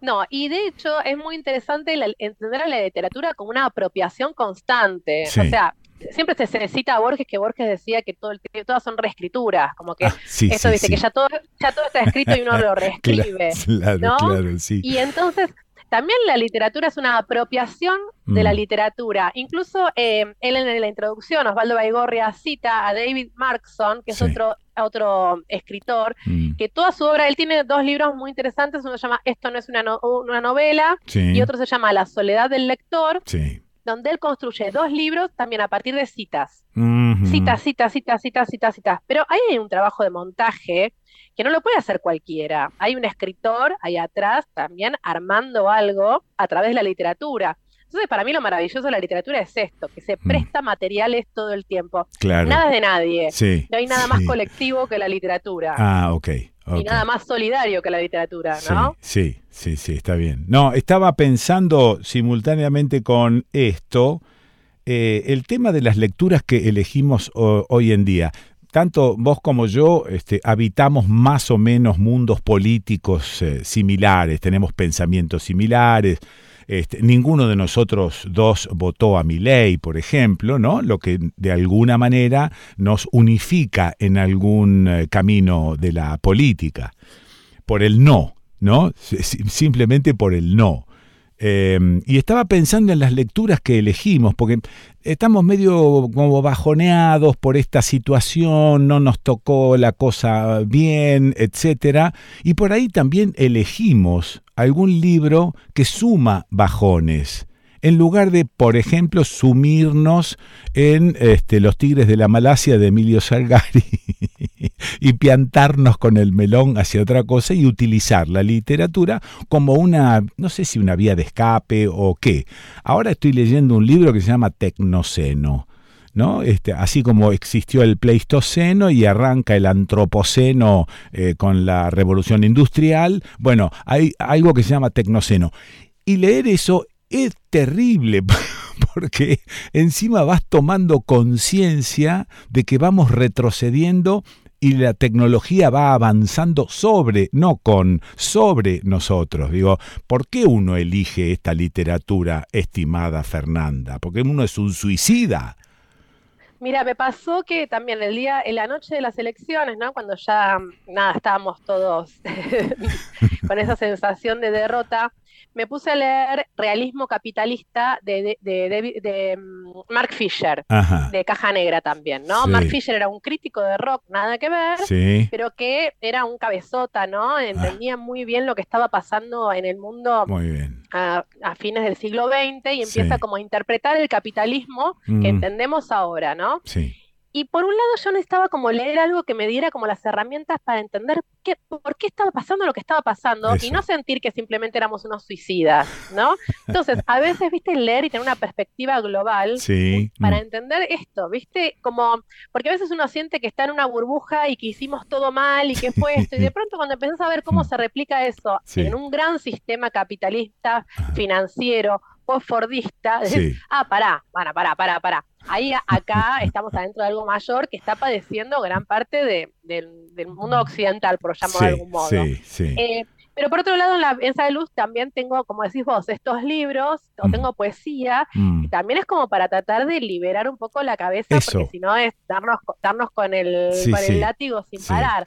Yo creo que la literatura tiene tantas vías de, de comprensión y de Mm. escape, o también de sublimación, Ajá. que viste uno va manoteando en la mesa de luz eso, sí. a, a- eh, a Sí. tono con su, con su estado de ánimo también, Sí, ¿no? no, no- hay un solo camino, hay una multiplicidad de caminos y estás en libertad de, de poder elegir. Eh, volvamos al libro de Marras, como dicen los periodistas, y este... Justo Marras, ahora decir Marras no me cae muy bien, pero sin una S. Bueno, dale, volvamos al libro, eh, pasame un texto que te haya atraído y eh, repetime título, autor, etcétera. Te repito, se llama Según una autobibliografía, es de Osvaldo Baigorria y lo editó Caja Negra y te mando un textito como siempre. Te un mando- placer, Bueno, Quique. bueno, beso grande, beso grande. Beso enorme. Chau, chau. chau. Bueno, la escuchaste. ¿A quién la escuchaste? A Fernanda Nicolini. ¿Y dónde la escuchaste? Y la escuchaste en el desconcierto. Según Bifo Berardi, la humanidad ha ingresado oficialmente en la era de la demencia. La vida real hoy quiere decir bosques en llamas, hielos derritiéndose, contaminación del aire, pandemias. Por eso la vida real es reemplazada por las redes digitales y la conjunción de los cuerpos por la conexión de las máquinas. Luego, el cerebro del autómata digital se separa del cuerpo viviente y la especie humana se va convirtiendo en un ejército de sonámbulos, como si hubiera mucha gente sufriendo de Alzheimer tomando pastillas, enfrentando la realidad con una sonrisa boba diciendo sí, sí, sí, y entonces, como decía Pris en Blade Runner, moriremos porque somos estúpidos. Según eh, Lord Berners, Antonia y el camello desaparecieron en la lejanía y nadie los vio partir. Según Ambrose Bierce, un cínico es un canalla cuya visión defectuosa hace que vea las cosas como son, no como deberían ser. Según Juana Vignozzi, nadie puede no tener miserias después de más de 70 años de vida y más de 40 de matrimonio. Según Bioy Casares, Cheto es una persona que se muestra en los lugares adecuados, que se viste y habla como corresponde. Puede llegar en motocicleta. Me encontré con los chetos en la veredita. Según Blake, del agua estancada no puedes esperar más que veneno. Según Blanchot, el ser no busca ser reconocido, sino impugnado. Para existir, va hacia lo otro que lo impugna y que a veces lo niega, con el fin de comenzar a ser en esa privación que lo vuelve consciente de la imposibilidad de ser él mismo como individuo separado. Según Mariano Blatt, habría que escribir una historia del mundo desde el principio hasta el final. Según Murray Bookchin, alguna vez quizá podamos encontrar una manera de pensar y sentir que incluya la reespiritualización de los fenómenos animados e inanimados, sin abandonar la agudeza provista por la ciencia y el razonamiento analítico. Ojalá. Según Borges, no hay ejercicio intelectual que no sea finalmente inútil. En principio, una doctrina filosófica puede ser una descripción verosímil del universo, pero giran los años y se vuelve un mero capítulo, un párrafo, un nombre en la historia de la filosofía. En la literatura, esa caducidad final es aún más notoria. Según Joe Brennard, es más divertido mear con alguien que a solas, y dice que eso lo aprendió de niño, si mal no recuerda. Según André Breton, es necesario no confundir los libros que se leen en viaje con los que nos hacen viajar según una autobiografía de Osvaldo Baigorria.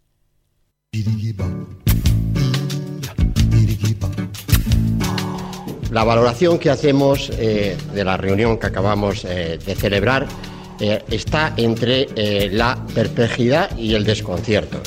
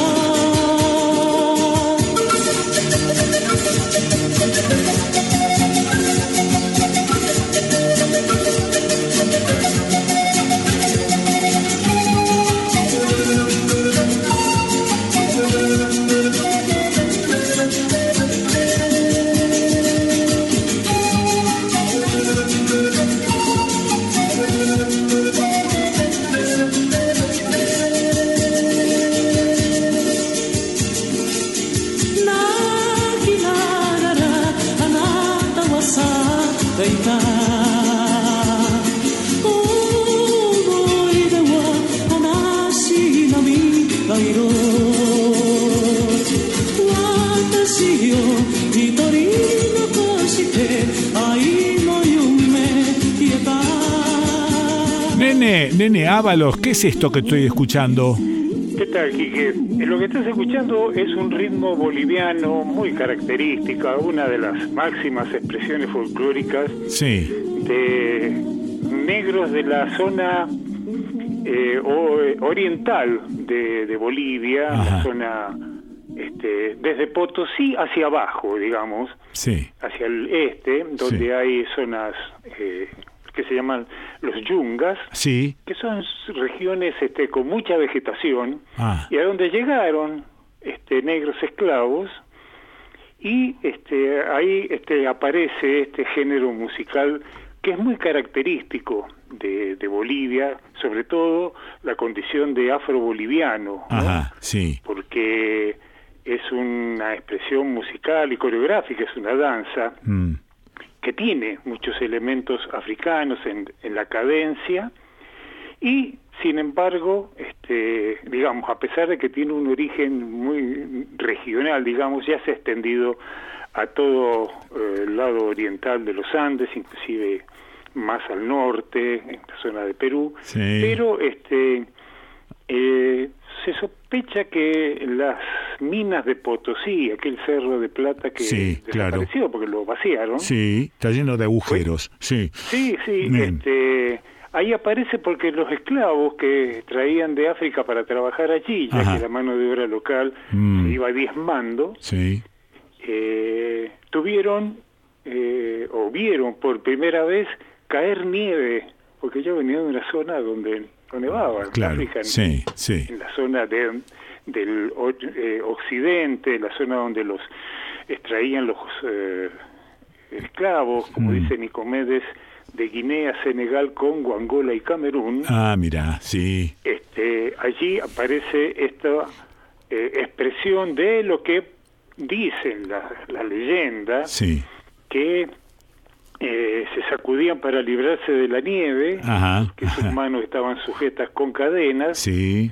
y producían un ritmo acompasado que fue tomado por los movimientos de la danza. Ahí está, ahí ¿no? está. Qué Y bueno así, eso. este, aparece Sí. la saya. ¿no? como uno de los eh, de los elementos eh, folclóricos más importantes. ¿Y la saya es boliviana ahora, Es hoy en día? boliviana. Bueno, ok, ok. Otra cosa más, Sí. eh, quise este, comenzar la charla Sí. poniendo esa saya Mm, que se llama Llorando se fue, Sí.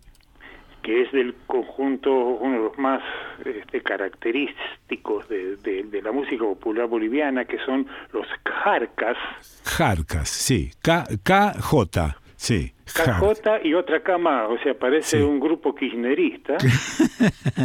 este, eh, los jarcas eh, nacieron por allá por el año, el comienzo de los 70, Sí. y entre sus éxitos aparece esta saya que se llama Llorando se fue. Bueno. Pero resulta que en su momento, hará un, unas de, par de décadas, creo, sí. recordar, Sí. vos te tenés que acordar cuando escuches el nombre, eh, apareció un grupo llamado Kaoma, unos sí, brasileños, Sí, sí. que lo tocaban con el nombre de La Lambada. Ah, sí, señor. Sí, La señor. Lo que pasa es que no, una- no, no lo relacioné rápidamente porque te iba a preguntar de dónde viene el chacataca, chacataca, chacataca, chacata. Claro. Y eso, ah, cuando contaste lo del sacudón para sacarse la nieve, ahí me parece que hay parte de Ah. una leyenda que está, que está piola. Sí, eh, los eh, Hermosa eh, dieron a conocer un disco que sacó acá Philips Sí. o Polygram, Ah. Jarcas, Ajá. y ahí apareció este Llorando se fue. Está bien. Y en el año 89 apareció La Lambada, Sí. que era un, es una versión en portugués con cadencias más de samba, Ajá. samba brasileña, Sí. y este, claro, cuando se popularizó tanto, Mm. que Ulises Hermosa, uno de los integrantes de Jarcas y el autor del tema, Sí. hizo, fue y golpeó y dice, che, loco, tírenme en un mango porque ese tema también es mío. Claro, están afanando. Claro, lo que pasa es que los productores estos, que eran uno- unos franceses con una trayectoria bastante extensa en esto de crear eh, lo que podemos decir. Movimientos nuevos, sí. Sí, pero sobre todo éxitos. Ellos fueron los que Claro. bancaron la carrera de Richard Kleiderman. ¿te Ah, mirá, sí, el señor. pianista aquel que parecía la continuidad de Liberace. Sí, claro. Todo de blanco y tocando sí, sí, sí. unas melodías muy este, melosas. Pegajosa, sí. Claro.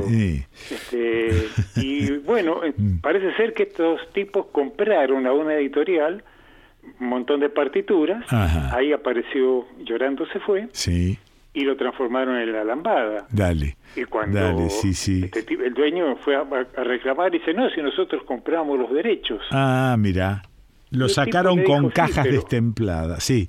Claro, pero le dijo, no, discúlpenme, pero los derechos que le vendieron es el 50%. Ajá, el otro es Porque mío. cuando este, los autores Mm. transan o transaban con una editorial para que lo- les imprimiera la, la música, Claro, lo difundieran, sí.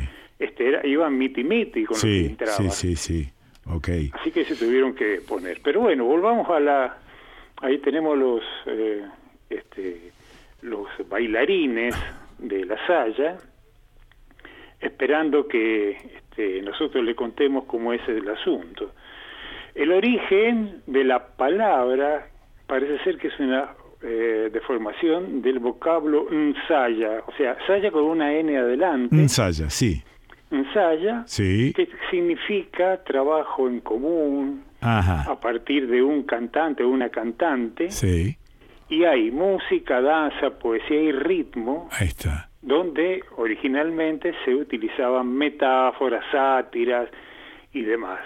Eh, lo cierto es que también eh, con el tiempo esta saya fue incorporando, además de su ancestro africano, Hmm. elementos aymaras, Sí. como la vestimenta, especialmente en las mujeres. ¿no? Claro, claro. Los que vivimos acá en Mendoza, donde hay una comunidad muy grande de bolivianos, Sí. Este, los vemos participar muy activamente Mm. en las festividades eh, de la vendimia, Mm. con comparsas, y ahí uno ve un colorido este, Tremendo, sí. en la ropa Sí, y sí, una, eh, una instrumentación muy, muy completa para interpretar sayas y eh, es una tropa de danzantes, hombres y mujeres Sí. que va encabezado por lo que se llama el caporal, Ah. el capataz, Sí. ¿no? Sí. que es un poco el bastonero, como decimos para otras expresiones. Me mandaste un par de temas, uno de Luis Rico y otro de Tupay, que incluyen la palabra caporal. Ajá, claro, sí, sí, lo hice a propósito. Sí. Porque tanto Luis Rico como el conjunto Tupay son muy representativos de, de la Saya Bueno, y este así que bueno decime, es un- decime cuál de los dos mando ahora. y mandar a Tupay Tupay. es una formación Sí. este, que significa punto de, enque- de encuentro en Quichua Sí.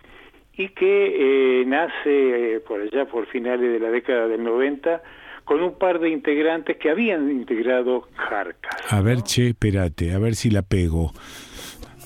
Esto es. Negra, samba, negra, samba.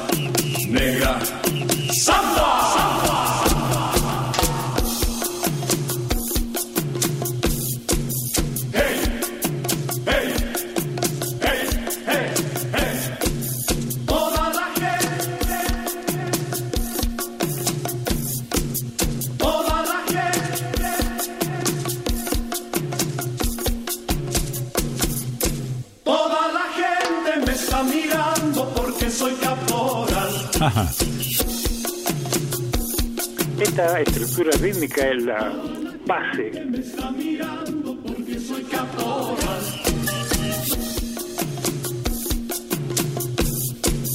Las botas puestas, los cascabeles te harán suspirar. Ajá, Las botas puestas, los cascabeles te harán suspirar. Cuando yo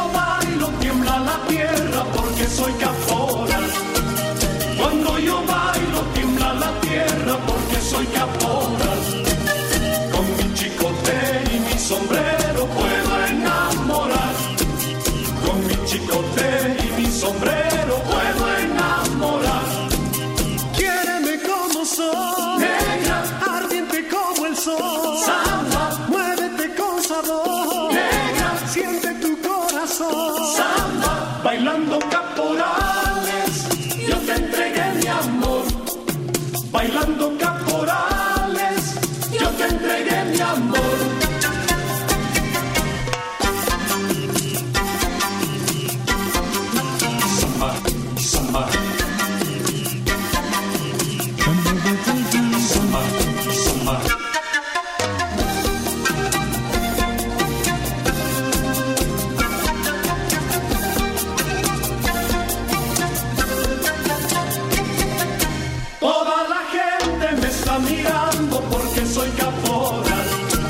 Che, muy, muy buena instrumentación y muy buenas Claro. voces, ¿eh? Sí, sí, es un excelente grupo. Sí. Se llama Tupai. Tupai, sí. Soy caporal, se llama el tema. Sí. Y este, como ven, la, la estructura rítmica tan característica de la saya Ujú. contiene, no, no hay instrumentos de cuerda, Ajá. Sí. hay solamente instrumentos este, membranófonos como cajas, hay unos que tienen nombre especial como el ganguingo, que es una pequeña, eh, es una pequeña caja, y los otros instrumentos, como decíamos, eh, menores, ¿no? Son cascabeles, Sí. cajas como las del altiplano. Pero hay mucho viento también. Hay, este, hay sicus, Sicus, sí, eso es. hay sicus, Sí, este, muy los- bueno, muy bueno. y además tocados como corresponde, es decir, eh, en las dos hileras de manera separada, son Ah, claro. dos intérpretes diferentes para armar una melodía. Muy bien, muy bien. Muy, muy, muy buen sonido tienen, ¿eh? Muy Sí, bueno, sí, sí, muy bueno. Son muy buenos. Bueno, y este y ahí escuchaba, en realidad la- la- los dos temas que venimos escuchando tienen mucha alegría y mucho baile encima. Claro, sí, sí, son danzas porque este eh, es una expresión oral Ah, de los afro-bolivianos sí. que lo utilizaron como un medio de, de- de comunicación, de Mm. exteriorización de los sentimientos, pero sobre todo para mostrar un costado de alegría en épocas donde eh, eran sojuzgados y no la pasaban demasiado Claro, bien. ¿no? claro. Che, ¿Alguna influencia europea hay o no? Hay muy poca, hay muy poca. La mayoría este, es una síntesis entre expresiones africanas y locales. Ah, Como decía, Sí, aymaras sí. y porque eran, bueno, este, vos sabés que el oriente boliviano es tiene una conformación muy especial en cuanto a, a lo social, ¿no? Ajá. Allí este, recordemos que es una zona que ha querido eh, desprenderse de Bolivia porque especialmente en la época de Evo este, no soportaban que un indio lo gobernara. Claro, claro. Sí, sí, sí, esa es sí. la verdad, lo ha Sí. Mm. dicho con, este, con todas las letras. ¿no? Claro. Es la parte es la parte baja, digamos, ¿no? De Claro, Bolivia. Va bajando sobre todo por baja por los valles, Sí, eso, el- la eso zona es. más este alta Sí. hasta este ya el- no digo el llano, pero sí zonas de serranía más bajas, ¿no? Claro. que, y bueno, esa, esa reacción a ser gobernado por un indio también se manifestaba mucho en eh, la zona de Santa Cruz de la Sierra. Claro, sí, Claro, sí, sí, claro. todo eso, Pando, Santa Sí, Cruz de la Sierra, sí, son sí, zonas este, Claro. muy reaccionarias, muy Sí, sí. este, eh, la in- eh, intención de blanquear la raza. Muy bien, muy no bien. quieren que se los Sí, que se los confunda, a claro. y Claro, a claro, africanos claro. y a negros. Bueno, ¿qué más, Che, de la Saya?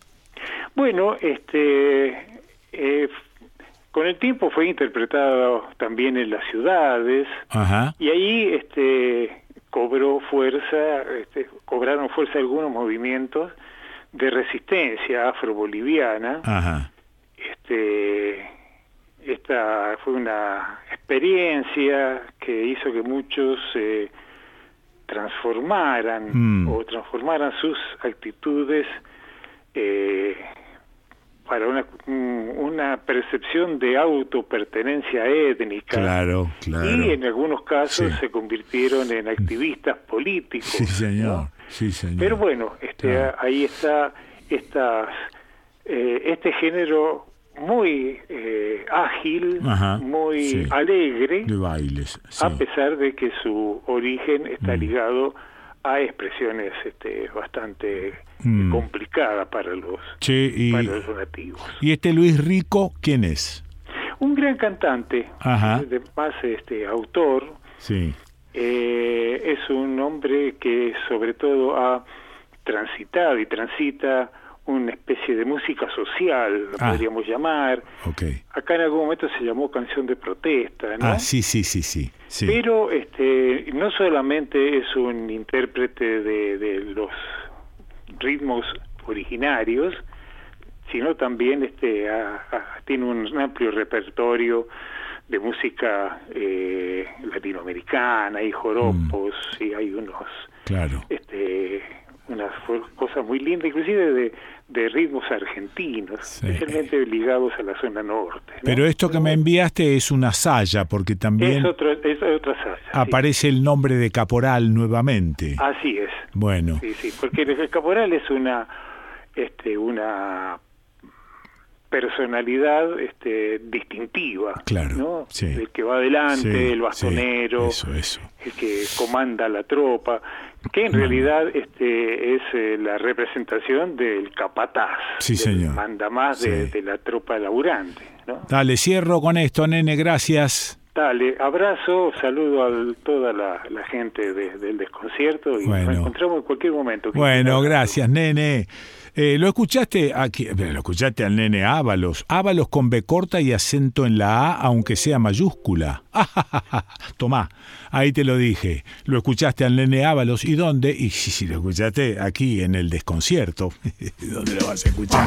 Escuchá, sentí. Este es Luis Rico. Cierra.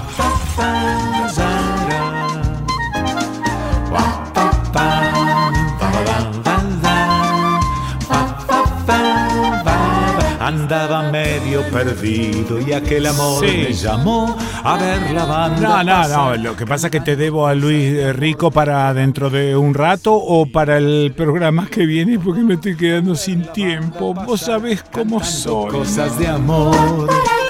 El hombre serio que contaba dinero paro, el farolero que contaba. Estas radios retransmiten el desconcierto online, o sea, por todos lados. Radio Minga, Radio Roja Online desde Olivos, Buenos Aires, la bocina radio.com, fonicanews.com y su app Fónica Play, fmexcalibur.com, Radio Las Pica, La Maga Radio Online, la clase radio.com, ADN Radio desde Venado Tuerto, Santa Fe, Quiero FM Online de San Francisco, Córdoba, Mochileros Radio.com, Radio Música Internacional. En la provincia de Santa Fe, en eh, Alcorta, FM 105.9 en Santa Teresa, FM 104.9 en Vigand, FM 94.3 Juncal, FM 107.9 Máximo Paz, FM 96.5 y La Voz de los Pueblos, FM 89.3 Pérez, FM La 20 Suardi, FM Oxígeno 101.1 Puerto General San Martín, FM Puerto 102.5 San Jerónimo Norte Génesis, FM 97.9 Álvarez, FM Álvarez 93.5 Recreo Sur, LRI 716 Radio Patria, FM 88.5 en Funes, Radio 1 94.7 en JB Molina, FM 99.7 Radio 90 en Rosario, FM Aire Libre 91.3 y FM La Hormiga 104.3 Carlos Pellegrini Radio Bemba, FM 97.1 en Venado Tuerto, FM Serena 102.1 en Ercilia, FM Ercilia 92.5, en Gaboto Vanguardia FM 101.7 y en Baigorria Radio City FM 103.5. Y hay más radio, pero viste que yo tengo que ir de alguna manera eh, este, ordenando la cosa como para ir contándola de a poquito, como en grajea. Sí, no, me atosiguéis. Dirán algunos que están escuchando a No, la verdad que oh, no sé cómo banda passar cantando coisas de amor. Depois da banda passar. Con esta cebadura no vamos para ningún lado. Hay que cambiar la hierba, hay que cambiar que el mate está lavado. Acompañá el proyecto YPA. Consumí yerba YPA. Encargala por teléfono al 011-4958-0679 o por mail info arroba ypa con j, ¿eh? gpa.com.ar info arroba ypa.com.ar en Facebook tienda YPA reclamando un precio más justo. El mate está lavado, compadre, el mate está lavado. En comunicaciones, idoneidad y experiencia son fundamentales. Enlaces de banda ancha para datos y telefonía, teleseñales y telecomandos, VHF, UHF, mantenimiento y servicio de redes y equipos de radiocomunicaciones. IJCB Comunicaciones de Voz y Datos. Montevideo 2455, Córdoba. 0351 727 8191 IJCB corta arroba ijcbcorta.com Página en internet ijcbcorta.com Fa, fa, fa, fa, fa, fa, fa, fa. Hola Kikito, te estamos llamando. No, no, no, mandando mail, Ay, ay, ay. tuiteando, tuiteando, whatsapp, Queremos jugar. A ver, a ver, esperá, esperá. Esperate porque hay algunos oyentes que nos escribieron por mail y en las plataformas habilitadas para ello. Patricia Peterson, el tiempo pasa y la utopía se empecina. Emociona escuchar al subcomandante Marcos. Gracias por mantener vivas las utopías y nuestras persecuciones.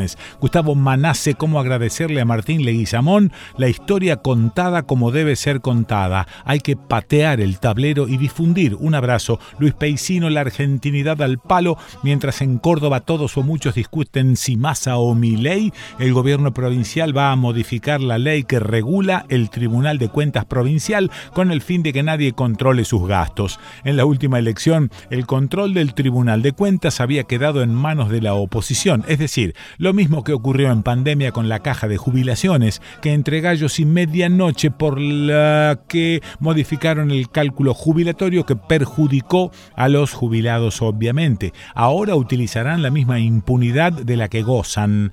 Eh, Anibla Zanini, respecto de lo que leíste de inteligencia artificial, ni muy muy ni tan tan. La inteligencia artificial es un software, coincido, pero que no intente igualar nuestra capacidad humana. Es una herramienta más, como el buscador en Internet. Enojarte contra esto es como decir que el corazón artificial es un engaño porque no te hace enamorar, por ejemplo. Cada cosa en su medida. Daniela Rodríguez puse YouTube en mi TV, así que mientras Mateo escucho por segunda vez el programa Gracias, me explotó la lectura acerca del GPT y me hizo buscar un libro de Ignacio Ramonet que en 2011 se a este tema. La explosión del periodismo. Internet pone en jaque a los medios tradicionales. Con respecto al miedo trato de que nunca sea mesete, sino que me impulse. Gracias de nuevo, Quique querido. Natalia Pitetti.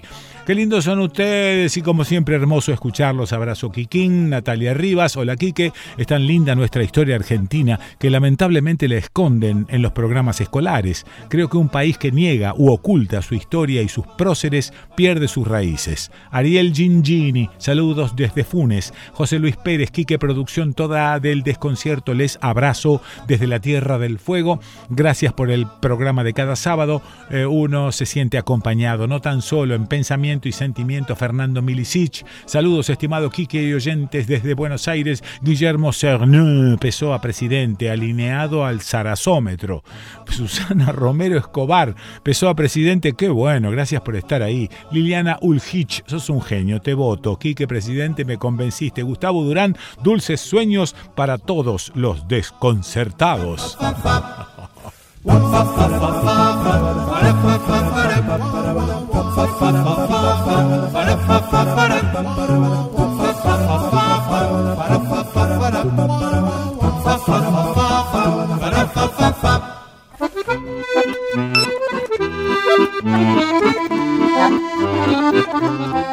Bueno, eh, cuando lo escriben ponen hitchhiking.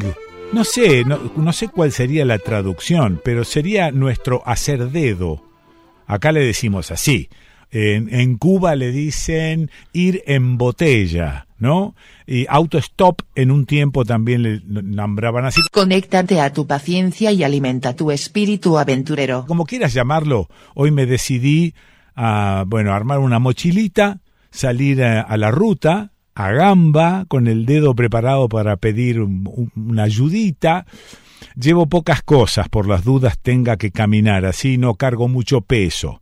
La cantimplora, por supuesto, la gorra, por supuesto, y la Leatherman. Ah, ah, antes salía con la Victorinox, pero resulta ser que la Leatherman, eh, la, la Surge, es una herramienta maravillosa y mucho más, más fuerte que una Victorinox. La Leatherman es una herramienta de mano portátil equipada con múltiples funciones. ¿Tendrás sacacorchos? Bueno, un par de medias de repuesto, sombrero para evitar el sol, caramelitos por si baja la glucemia.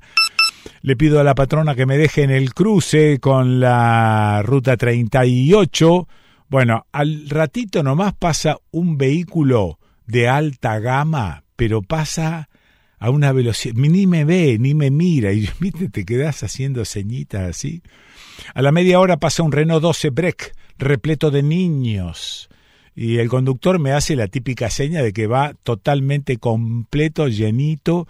Eh, a la media hora pasa un camión que me hace señas que va a doblar enseguida. Bueno, se me frustra un poco el entusiasmo. Está estudiado que inclinar el dedo gordo unos 45 grados en sentido de la trayectoria del auto aumenta en un 60% la posibilidad de levante. No se desanime Pessoa, y pruebe torciendo el dedito. Pasa un rastrojero con fardos en la caja y un lugarcito para mí en la cabina. Seferino se llama el tipito, me lleva con la condición de que le cede unos mates hasta la quebrada de los pozos en Villa Las Rosas, tras la sierra, y aprovechando esta coordenada me voy a visitar a Mochileros Radio.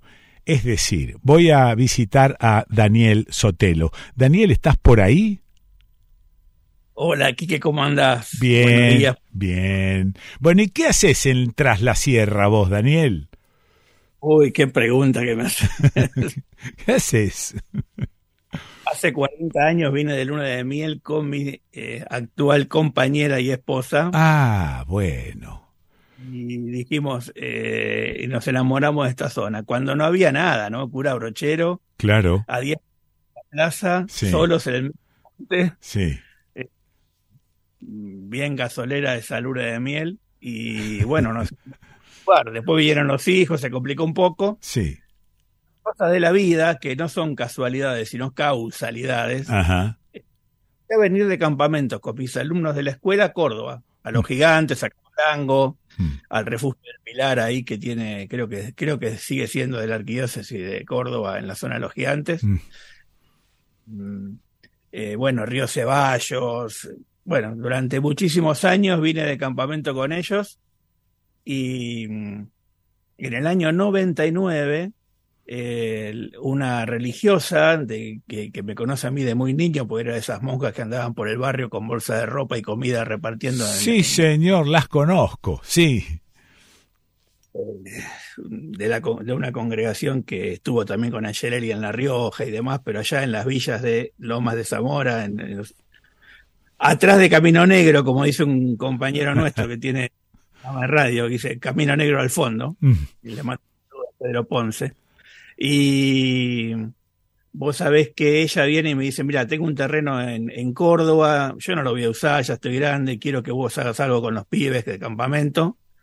Eh, resulta ser que su papá fue ingeniero civil en la obra de los túneles el terreno estaba en Taringa, muy lejos de Buenos Aires, mil kilómetros, y arrancamos un sueño ahí con un grupo de exalumnos, armamos como un grupo para empezar a construir un refugio de montaña. ¿Qué pasó? Vino el 2001.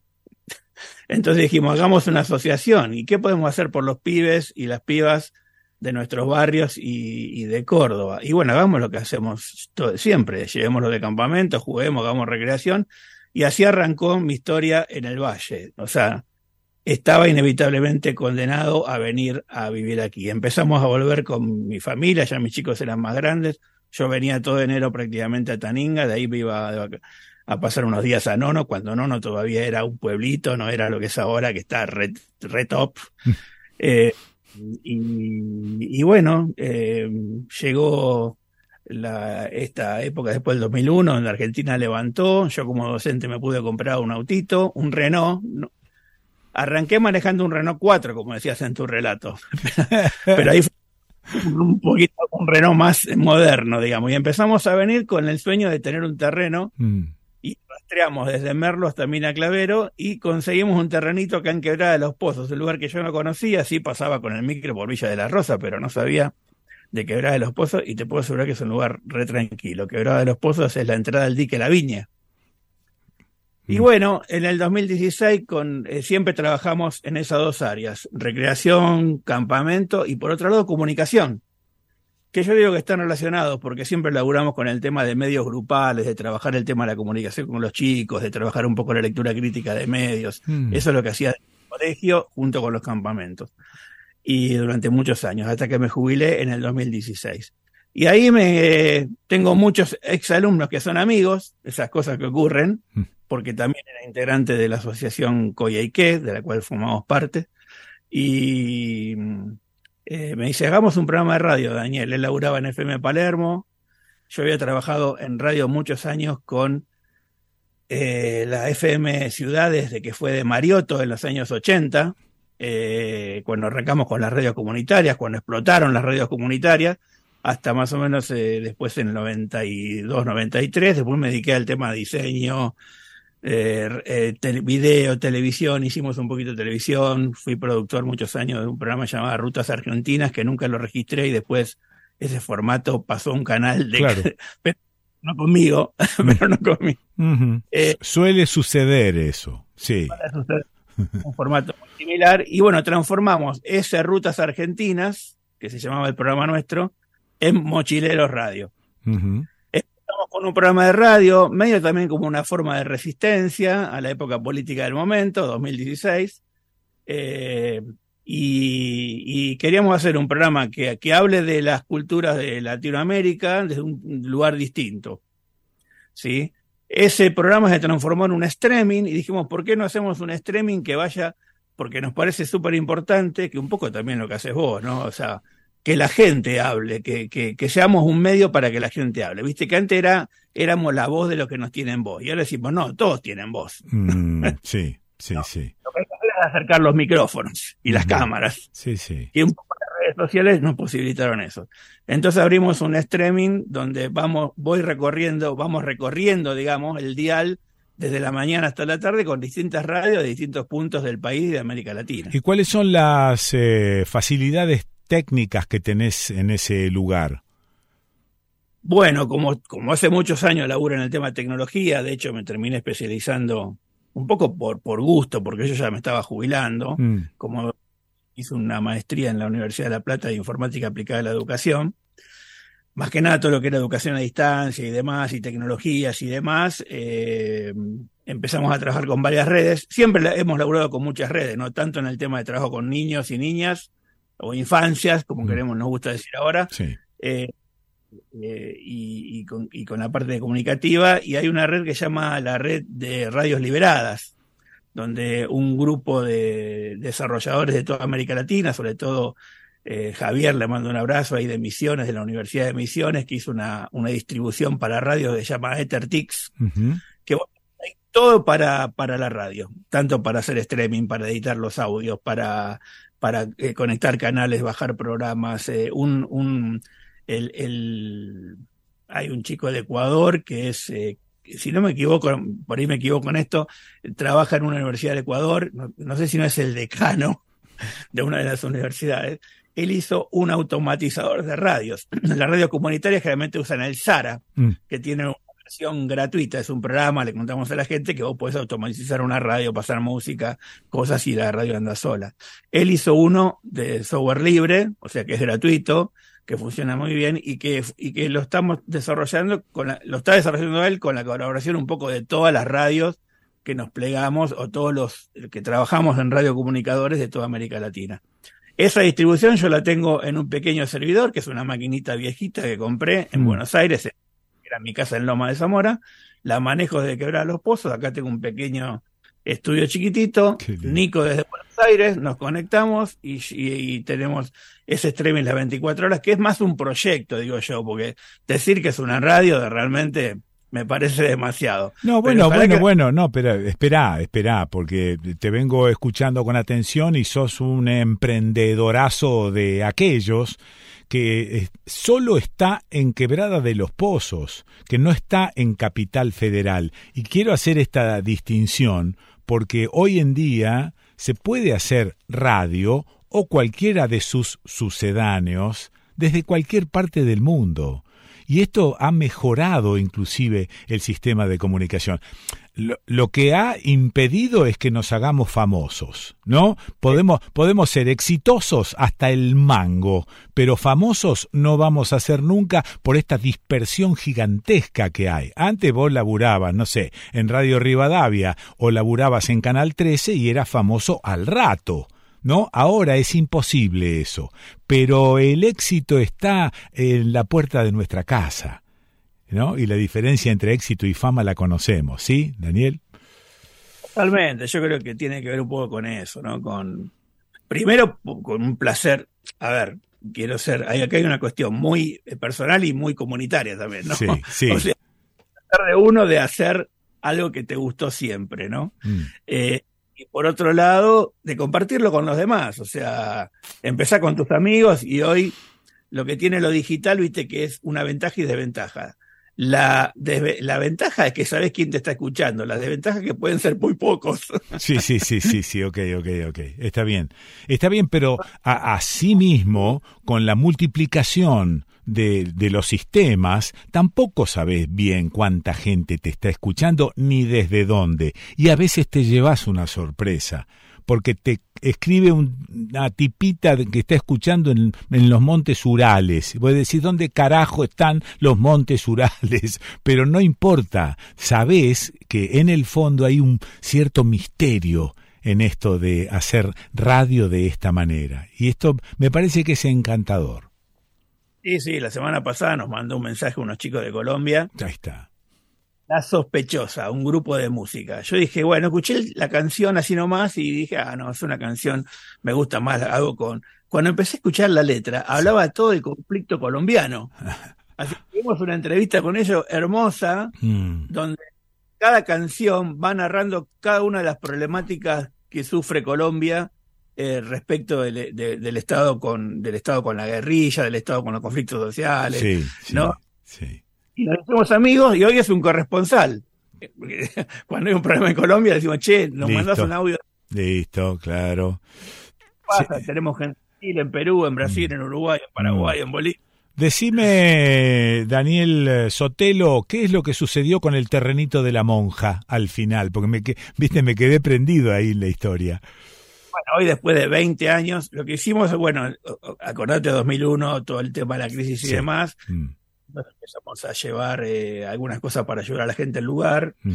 Siempre esa parte del oeste cordobés, bueno, vos estás medio también en ese territorio, sabés que siempre fue un, un lugar medio postergado. Y hoy está a full, ¿no? Logramos construir un refugio. Hasta el 2018 teníamos unas becas de promoción y protección de derechos del niño, entonces trabajamos no solamente con los niños en Buenos Aires y con los niños en Taninga. Mm. En verano los chicos que laburan en Buenos Aires van a hacer su campamento allá y de paso festejamos Reyes con los chicos de Talacañá, de Brito, Cañada de Salas, Taninga. Eh, son pocos los niños, así que no nos cuesta tanto juntar tantos juguetes. A la mañana salen los reyes vestidos y las reyes, porque tenemos reyes y reyes. Eh, eh, a casa por casa y a la tarde nos juntamos en la plaza a jugar con los pibes. Y durante el invierno recorremos algunas escuelitas rurales. Ahora que yo estoy acá, me es más fácil. Mm. Las maestras que hoy están en los colegios generalmente eran chicas que cuando llegamos nosotros en el 2000 tenían 20 años, 18, Mm. hoy son eh, maestras con mucha experiencia, nos hicimos muy amigos y bueno, vamos a visitar, yo qué sé, la escuela de Cuchillaco, hay las minas de Cuchillaco, donde había minas de oro de los jesuitas, quedó una escuelita con tres alumnos porque la gente se fue, quedó una sola familia. Mm. Sobre la Pampa de Pocho tenemos eh, la escuelita que también tiene cinco alumnos, bajo los poleos se llaman escuelita, y una escuelita de los Mollos que 19 chicos eh, con una maestra tremenda que hace un laburo increíble. Los Molles es un paraje que está entre Pocho y, y la ruta de los túneles, como yendo para Chancaní al medio de la sierra, Mm. unos Mm. kilómetros para. Tiene 19 nenes, chicos que van en burrito. Para los chicos de Buenos Aires también es una experiencia muy fuerte porque llegamos ahí y te ves una nena, de eh, una de las nenitas que está en inicial, que hace dos horas en burro para ir a la escuela.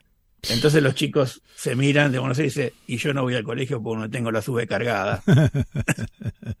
Entonces, Eh, qué para bueno. ambos, una muy buena experiencia. Para los chicos que vienen de Buenos Aires, que vienen además de un barrio obrero, Mm. también no, no vienen de, de Palermo, de Capital, sino de, de, de Loma de Zamora, ¿no? del sur de Loma, es muy cerquita de la universidad.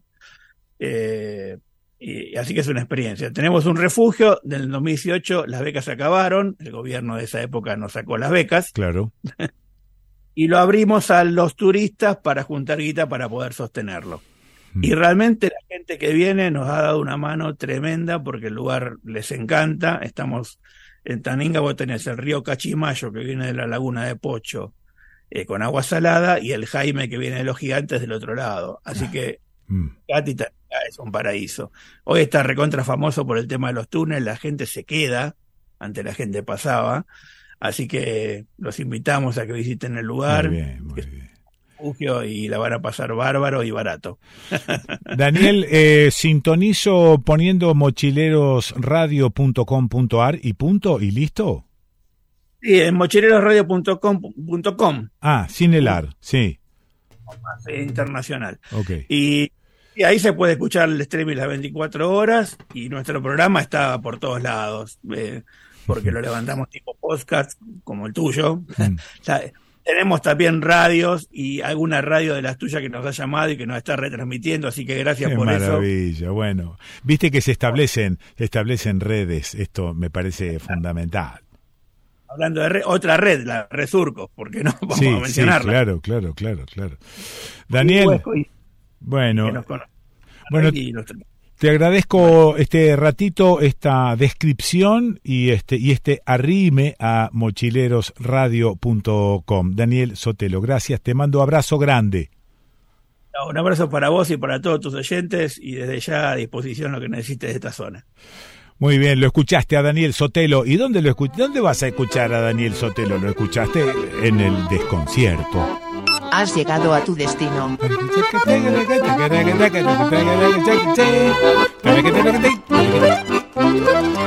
Bueno, este, un mensajecito que envió Vero Condomí. ¿Sabés quién es Verónica Condomí? Sí, por supuesto que Bueno, si no sabés, es amiga nuestra. Pedazo de cantante total. Mandó un mensajecito. Eh, hay un anuncio que ya pasó, que fue el de anoche, pero hay otra cosa de hoy. Hola Leda, tanto tiempo. Te habla Vero desde Tras la Sierra. Estamos por tocar acá con Mati eh, mañana en Los Hornillos, en el Octógono, el sábado en San Javier, en La Casualidad, y también voy a hacer un taller a las 5 de la tarde. Y el domingo vamos a estar en Merlo San Luis. Te paso esa data por las dudas, no sea cosa que se animen a, moverse o si lo pueden replicar en la radio, está buenísimo también. Eh, ojalá eh, nos abracemos pronto. Mirá a qué se reduce nuestro deseo en este momento, por lo menos el mío. Y sabemos que la música sigue siendo un buen alimento, un refugio y un lugar de resistencia cultural. Así que vamos en esa.